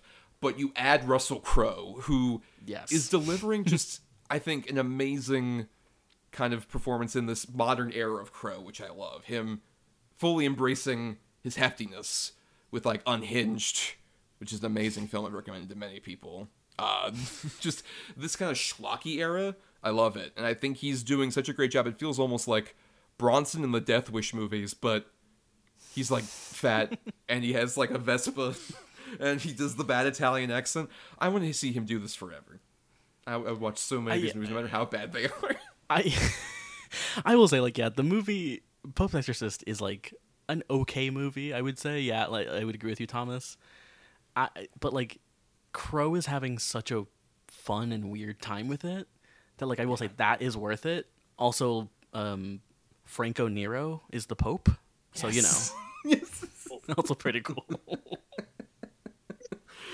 Oh, that movie. But back to Exorcist 3 as I just deliver my final thoughts here. Um we talked about the first Exorcist. Some people say it couldn't be touched. I have the bold take. I'm firmly stating this. This is my favorite Exorcist movie.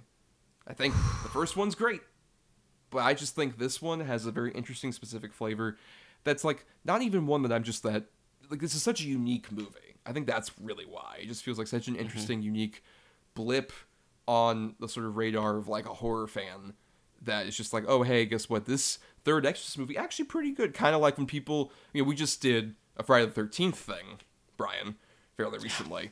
Um, and during all of that, we would talk about how like, yeah, just things that happen in a franchise. Uh, but with that movie, it's very gradual because there's 12 movies as opposed to Exorcist, where 73, 77, 1990, 2004, 2005, TV show in 2016, 2017, and then uh, Exorcist Believer now in theaters, probably still. I don't know. Halloween probably might be, but um, yeah, uh, it's it's just this like weird journey this franchise goes on, and this is just like the weird stop into like something completely different, something very unique, especially for the '90s gets so shit on for horror movies. Um, we might be talking about some 90s horror movies in a second when we get to our regular segment. But yeah, I just think this movie does such a phenomenal job of bringing back that kind of like this. uh, Weird that this feels like it's it is a legacy sequel in its own weird way to uh, the original Yeah. Exorcist. It's like an early example of that, but this feels like one of the more interesting things where it's just like we're not gonna focus on the main guys. Remember those two? Where have they been these 15 years or so? it's been wild. But but yeah, I think it just it does such interesting different stuff. William Peter Blatty is a fascinating filmmaker, weird career, uh, curious, especially when you consider how often does that happen where like someone who writes a novel directs the movie. Oftentimes they'll rewrite the movie, but how many times Yeah. does that happen? Really, it's like him, Michael Crichton, um, and then uh, I don't know. Yeah, Yeah, it's a Wait. weird. It's a very weird, interesting like yeah thing to happen in Yeah. this franchise. I think. Yes, for sure. But now, our regular segment, Between the Lines.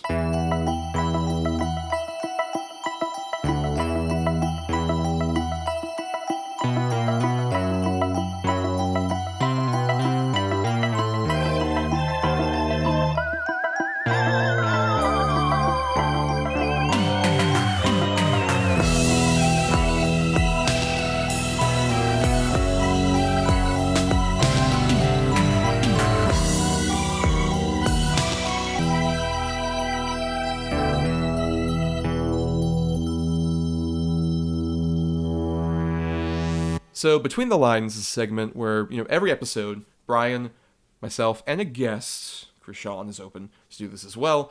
Uh, we recommend a title that kind of fits, you know, with roughly our criteria of like something that's related to the movie we're talking about, or maybe is another pick for, say, an A for atypical horror movie. Um, and so, uh, Bryan, please start with your pick. Yeah, so I could not resist going into the weird third movie of the franchise. Uh, and I also just got the 4K. So I'm going with uh, a movie from 1982, Halloween 3 Season of the Witch. Um, Oh, yeah. a very weird movie that reminded me of Exorcist 3 in a lot more ways, in that, like, Halloween 3 very much resembles kind of a conspiracy thriller more than a horror movie. And it is just a wild and bizarre movie and absolutely gorgeous. Has one of the best uh, introduction sequences, like credit sequences I've I've seen in a movie. Maybe the score absolutely rules. Of course, done by John Carpenter and um, Alan Howarth. Yeah. Yes. Oh, again, like Exorcist 3, a weird sequel where uh, it is someone looking at a franchise and going, yeah, the original was great, but can we go further? Can we take this franchise into another level? Can we just do something different? We're not doing Michael Myers. This is a self contained story. Michael Myers clearly died at the end of Halloween 2. The shape is dead, to quote John He did. Carpenter, who wrote Halloween 2. and they never brought him back. Um, but it, it is a, a great movie, a an unbelievable movie. It's so weird and so. Yeah, I, I don't even know how to describe this movie because it is very, uh, I think, unique in the way that Exorcist 3 is. Um, it's gorgeous. I love it. Um, yeah. Had, have you guys seen uh, Halloween 3? What, what do you guys think of Halloween 3? Oh, they're Halloween films?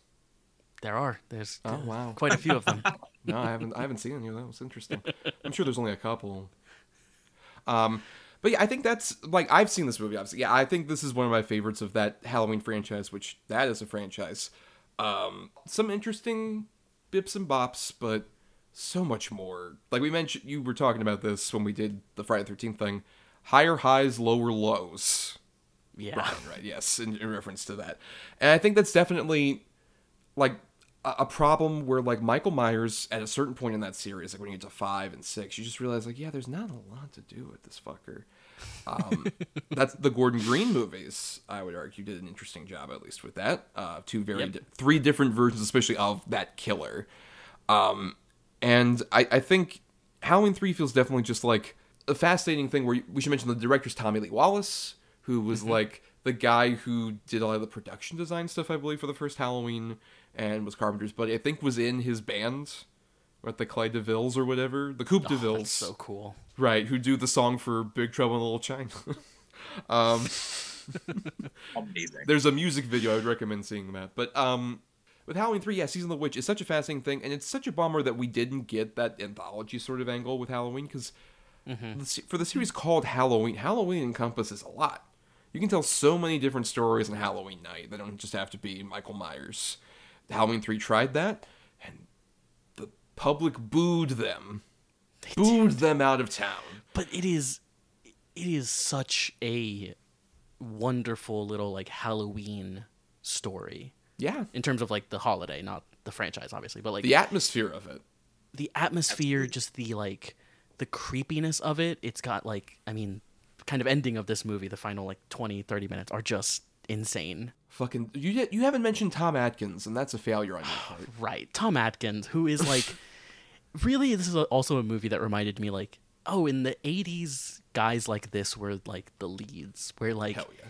he's kind of sleazy, but also kind of like, I don't know. He's such a weird leading man for this movie, and it's just wild. I love this movie. It obviously is not my favorite Halloween movie, but it is up there because it gets better and better the more that I think about it, and it has a great little jingle. It does. yep. Could be possibly the grimmest ending in the entire franchise as well. Oh my god, yes, absolutely. It's such a chilling ending. Yeah, great, great movie. Uh, yeah. So I'm guessing you're a fan, Chrishaun, of, of Halloween three as well. Oh yes, Halloween Three rules. That's oh, such a good movie. The masks are also so iconic. Hell yeah. Um, Yeah. It feels very antithetical to the point, but I always kind of want it. They do look really cool. I was like, I would buy one of those. I think the, the little pumpkin one looks so cool. That's the scary thing. It makes you makes you think like, oh yeah, I'd totally buy that. Yeah, And you would have been one of those kids in 1982 really who would- died horribly by watching Channel Three. God, Oh, great movie for sure. But now it's time for me to talk about my film, uh, which you know I think it's a solid Halloween night movie to watch. Maybe after trick or treating's done and you want to like turn on the lights and watch a fun movie. I've got Tales from the Crypt presents Demon Night, uh, which came out in 1995 and is t- a spin-off of Tales from the Crypt, which was a TV show based on the old DC comics that ran from like 89 to 1997 and the Crypt Keeper is here, John Kassir doing the voice. Uh, very funny little introductions uh, where in the opening it looks like a slasher film, and then all of a sudden the you hear someone say cut, cut, cut, cut, and it's the Crypt Keeper in like a little director's beret. Um, and he's like, "Oh, come on, you're not even Robert Deadford. That's who I wanted for this role." Once again, the Crypt Keeper and his puns. Robert Deadford, and I believe Gory Cooper as well great. and then he just introduces the movie. Which I think the weird thing about this movie is that Tales from the Crypt. If you've watched that show at all, uh, I love that show. And the big thing about it is they were morality tales.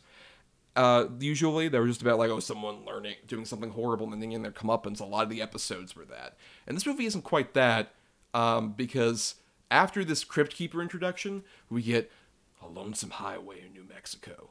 Two guys are chasing after each other. One of them is our hero William Sadler, one of the great guys of like this kind of 80s 90s era great character actor guy uh, who is being chased in the other car by a bald demon who is personified as billy motherfucking zane Hell yes. and he's got a cowboy hat on and he's chasing after him just like i'm gonna get him oh yeah i'll get him and so william sadler goes all the way to this like des- deserted like in new mexico like middle of nowhere thing. He ends up making billy zane crash and then billy zane just gets out of the burning car and just like well time to just go on foot. He just follows him to this little uh, motel hotel sort of uh, in the middle of this desert where i got guys the cast of this movie living in this place you got jada pinkett pre-smith thomas haden church c.c.h pounder uh, dick miller um, gary farmer uh, charles fleischer voice of roger rabbit himself um, and yeah, just this amazing cast of people just stuck in this hotel when William Sadler comes in as an out of towner, and then all of a sudden Billy Zane shows up and he's like, "Oh, by the way, I brought some friends," and they're like these horrific demon creatures that are just like coming in and like just vomiting on people and trying to possess them basically. And so the only way they can be sealed off from this is fucking William Sadler pulls out a little vial, looks kind of ordained, full of blood, puts it on like the bottom of the doorway, and a force field shows up. Sounds great. I'm not gonna go much further because that's just like where you realize, okay, these are both magical beings to some degree. William Sadler's reveal is very fascinating. Uh, Billy Zane's amazing. He's basically playing this like he's the genie in Aladdin, and I think that rules. There's a bit where like he makes Dick Miller, who's one of the great like guys from a bunch of Joe Dante movies. Like imagine he's at um you know like a Hawaiian vacation, and he's just at the fucking like bar, just like I gotta serve you up. And he's like smiling from ear to ear. he's just talking. By the way, his character, Dick Miller's character's name is Uncle Willie. Everyone just calls him Uncle Willie. Just a weird detail of this movie. um, and I think it's an amazing, like, so all sorts of great practical effects. It's like a Universal Studio movie uh, that kind of came and went. It cost 12 million, made 21 million, but it's really well made. I should mention the director, Ernest Dickerson, Yeah. the cinematographer for Spike Lee, also directed Juice and Surviving Game previous to this. He does such a great job. It's such a dynamically shot horror movie. It's so well done. Jada Pinkett rules in this movie. This is my favorite thing she's ever done. I think she's genuinely really fucking great. Especially her sort of like Billy Zane's trying to like romance her in like a demonic way.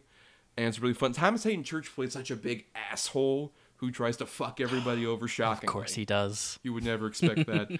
um, and CCH Pounder loses an arm, and it's graphic, but she lives after that. And she's just hanging around like, I just lost an arm. it's really funny. Honestly, she plays it very well. So good. Such a phenomenal movie. Um, very underrated, especially considering uh, after this, Tales from the Crypt did a couple more movies. They did one, Bordello of Blood, a movie about a vampire brothel that stars Dennis Miller. Real bad. Terrible film. That does Um, not sound great. No.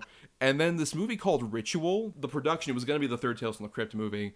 Then I think the studio collapsed because it was after like the series had ended. And then years later, they re-released this movie with the Tales from the Crypt monochron and starring Tim Curry is in it, weirdly. Um, but they put in like Crypt Keeper segments because that's also in Bordello of Blood. The Crypt Keeper comes back. He's the bright spot of that film. But then in the third movie, I've seen at least these segments. He plays like he's Rastafarian but it's John Kassir still. And Oh, he's no. got like, yeah, Oh, right. It's weird. But anyway, Tales from the Crypt Demon. Have you guys seen it? now it's on the Criterion Channel as we're recording this for the Halloween season. If you haven't seen it, Yeah, I have not seen it, but I did notice it was on the Criterion Collection, and uh, I'm very excited to get to it, along with another film shot by Ernest K. Dickerson. Which, uh, yeah, Yeah, same. I, I I saw that it was on the Criterion Channel, and I was like, oh, I didn't know that Ernest Dickerson mm, directed movies. I know he shot like all of Spike Lee's films early on, but yeah, I'm very curious because I fucking love Billy Zane. I just I think he's great. I love him in Titanic. I love him in Twin Peaks. I love him. he's such a good villain too, and it's him embracing his baldness for the first time, really, Oh, in such a really good way. Really rules. Um, and also just a shout out, I I would recommend seeing it if nothing else because it also does start with the Tales from the Crypt like TV intro, but Ah, okay. it's presented in like you know the widescreen and everything. And nothing else. I'm glad that exists because I would argue that's one of my top like five or six like TV opening sequences where it's just like a huge tracking shot through a model of the Crypt Keeper's house. and then you get to the Crypt Keeper and he comes out of a fucking coffin like and then Tales from the Crypt comes down in goo and then his dumb segment happens and the episode happens. great. Yeah. But Chrishaun, what is your title for Between the Lines? um, keeping within the wheelhouse of movies directed by writers who also wrote the book, and then also um, detective stories that are kind of horror adjacent horror films. Uh, my recommendation is Lord of Illusions, uh, directed by Clive Barker. I feel like out of the movies Barker has directed, Hellraiser is very obviously and very deservedly the one that gets talked about. And I don't think Lord of Illusions is as good as Hellraiser, but I think it's just a lot of fun. It's such a bizarre movie. It's uh, an adaptation of the character that he created in the books, Harry D'Amour, who's like a private detective who sort of kind of investigates paranormal like th- things, or more so stumbles onto paranormal things. And uh, this one is kind of sort of a mystery about the world of big magic and like the corporate kind of like face of like magic and what that has become or what that was in 95 when the movie was released um there's also a lot of like very fascinating cult elements because it was right around the time where Heaven's Gate and Waco and like Mhm. the, vest, the last vestiges of like Manson's impact on culture was sort of being felt out. So there's a lot of really fascinating kind of like cult angles to it, and I feel like it's very timely in a way for for '95. Uh, yeah, it's just an insane movie. I think it's got it's a weird kind of dichotomy because it's got unfortunately some of the worst VFX I've seen in a movie from that time, and I can't fault them too much for that because like it was '95, they were starting to experiment with digital effects in a way, and so it's just a learning practice. So some of that stuff kind of bogs down the experience, but also on the other hand, it has some pretty incredible practical effects, specifically towards the third act, where we get into some more of the high stakes, almost apocalyptic stuff there's a body transformation I would say is almost just about as good as Frank's resurrection in Hellraiser. Some really wonderful stuff there. Um, Harry D'Amour is Scott Bakula, which is cool. He really embodies that kind of like 40s noir gumshoe detective, but in a different era in a way that makes him feel like a man displaced, which is kind of a cool dynamic. Um, Famke Janssen's in the movie, and I can't say for sure that she gives a good performance, but it's fun that she's there. It's really awesome that she's there.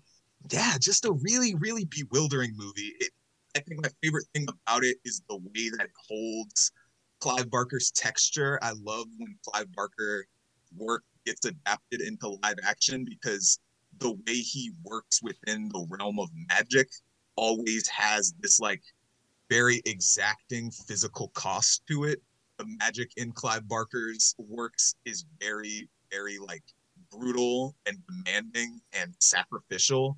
And Lord of Illusions kind of captures that to a T.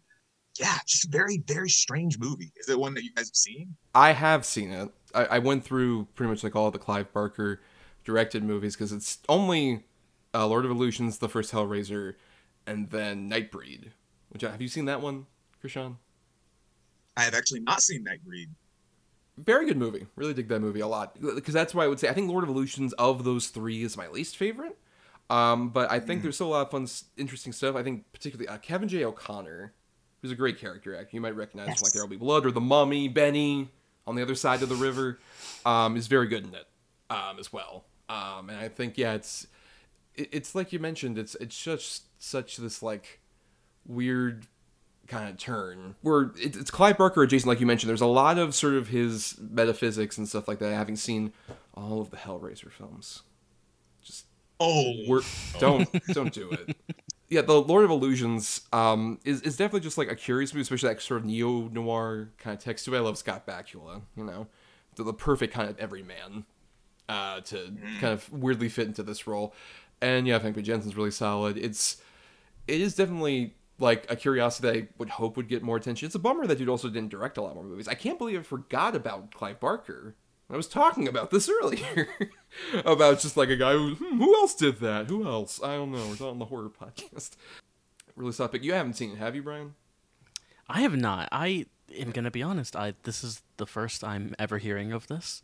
Um, Oh, Chrishaun, you have you have sold me. I so much of what you you couldn't see, but my my eyebrows were raised. My, you know, like, uh, yeah, it sounds sounds really great. I would love to watch it, but well, uh, especially because I know you it's a- you like Candyman and Hellraiser, right? You've seen the first Hellraiser at least. I have never seen the first Hellraiser movie, but I love Candyman. I know he didn't direct that movie, but I It was adapted that from his work. If you love Yeah. Candyman, that has a very, I think, similar vibe. I think that that captures a lot of like the similar vibes of like Hellraiser and Nightbreed, which is much more of like a weird dark fantasy movie. Um, wh- okay. which is interesting because that that one's about like this group of people who live in a an entire like underground civilization beneath a cemetery, and they're all weird sort of like fantasy humanoid kind of creatures with amazing makeups. They're wild. Um, and David Cronenberg's in it. He just pops up in in anything, really. doesn't Right, he? Jason X. This especially this is David Cronenberg. This is his look. That's what he looks like. That's his mask So Naruto. that he wears as God, the he's serial so killer. Fucking cool, man. He, uns- I've seen that mask before, and I never knew it was from Nightbreed. yeah, That's he so unzips sick. out of that man. Yeah, wild. Hell. Uh, by the way, Adam painted That's that, awesome. my former co-host. But um, but yeah, that's uh, I guess the end of between the lines here. So uh, we'll go ahead and uh, repeat our titles for everybody. Bryan, you start off, just so everyone can uh, remember this and add it to their watch list if they haven't. Uh, yes, I had uh, Tommy Lee Wallace's Halloween 3 Season of the Witch. And I had the 1990 film Tales from the Crypt presents Demon Knight. And I had Clive Barker's 1995 neo noir supernatural horror movie, Lord of Illusions. Yes. We're to go ahead and uh, start wrapping up the show here, but, uh, you know, we got some business and stuff to attend to before the season ends. Uh, because we got to thank some people. We got to thank Burial Grid for our music throughout the show. Purchase his music at burialgrid.com. Shout out to Burial Grid, who has a new album coming out, uh, Waves of Quietus, which you can get over at uh, burialgrid.com. Uh, you can uh, currently order that. It would have come out today, the day this episode's releasing on the 31st. And uh, also, we just want to shout out that uh, it's going to be the last album that uh, the artist will be doing under Burial Grid as a name. He's going to be doing a lot more work uh, under his real name of Adam Michael Kozak. So uh, make sure to look out for that particular name as he has some projects cooking up. And uh, yeah, just a shout out to him for all the great music he does for us and elsewhere. Thanks to Michelle Kyle for her artwork. Find her at Mish Kyle96 on Twitter. And uh, thanks to our Patreon supporters over at patreon.com slash cinema number two letter, where for just $1 a month, you all get to, you know, vote for certain movies that we cover, uh, either on the Patreon or on the main feed, and also hear bonus content. And Bryan, throughout October, we've been doing a lot of stuff because we've got a bunch of different reviews that have come up for stuff like Exorcist Believer, which we did with Chrishaun. If you want to hear more Exorcist talk, you can become a patron and hear that. Uh, but also reviews for like Saw X, The Creator, Killers of the Flower Moon, whatever other things that we might do. Uh, but along with that, we would have just recently released our Universal Monsters drive-in thing, where Bryan and I went to a drive-in and I showed him a bunch of Universal Monster movies.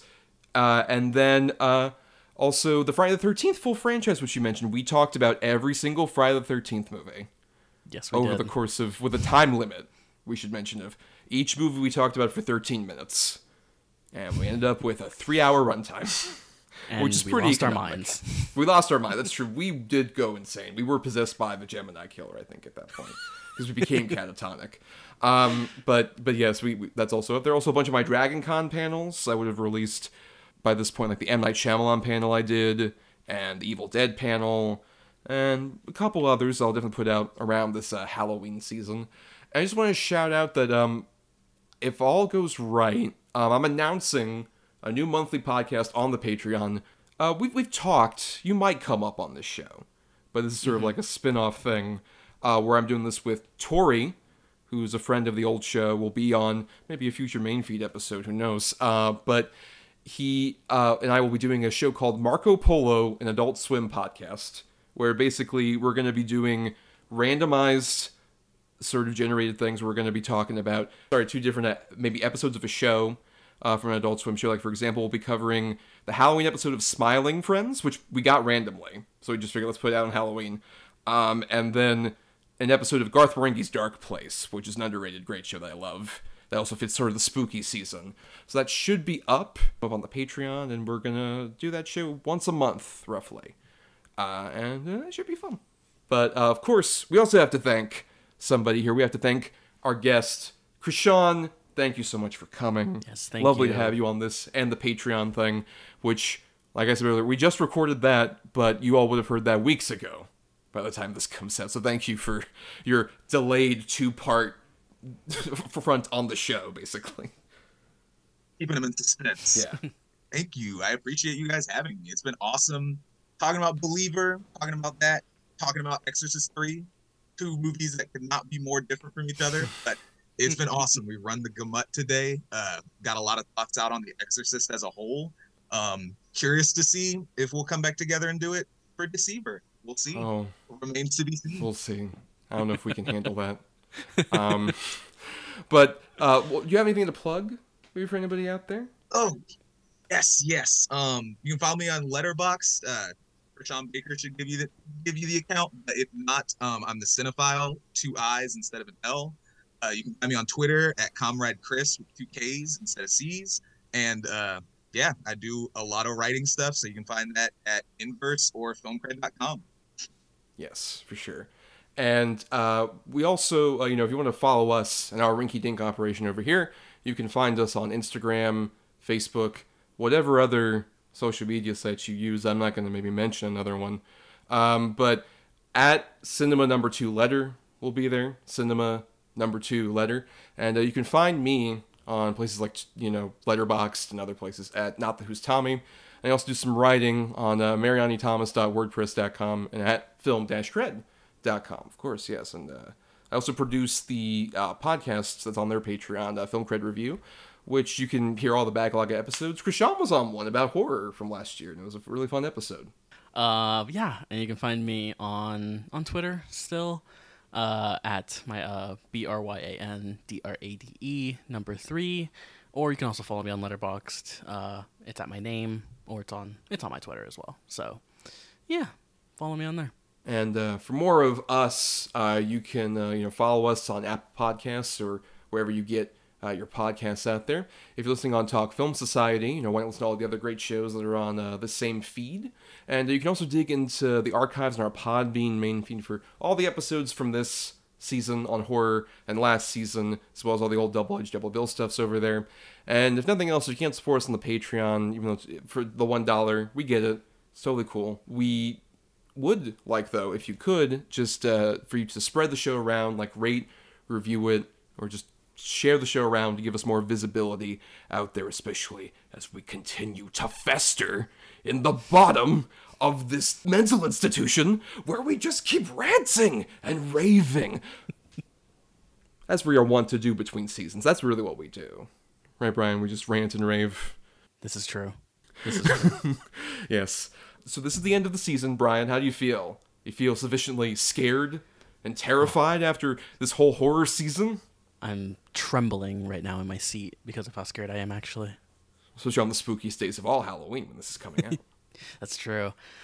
No, it was a great, great season. Great movies to talk about. Um, some really great episodes. Yeah, it was a really fun time. well, on that note, we should mention so we'll be taking a break here, obviously, as we are wont to do for seasons.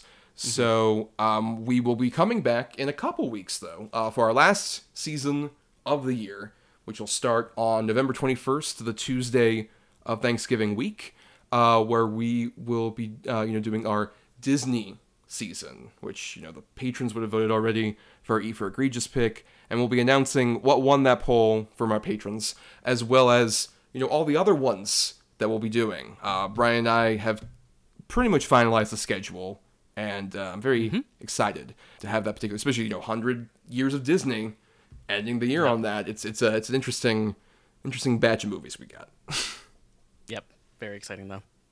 Yes, and so there'll be a little bonus episode, as was with this season, where we'll announce everything uh, for that. So expected, it, you know, a week or two before that particular uh, episode drops on the 21st, like I said. But until then, everybody, uh, happy Halloween! Happy Halloween. Happy Halloween.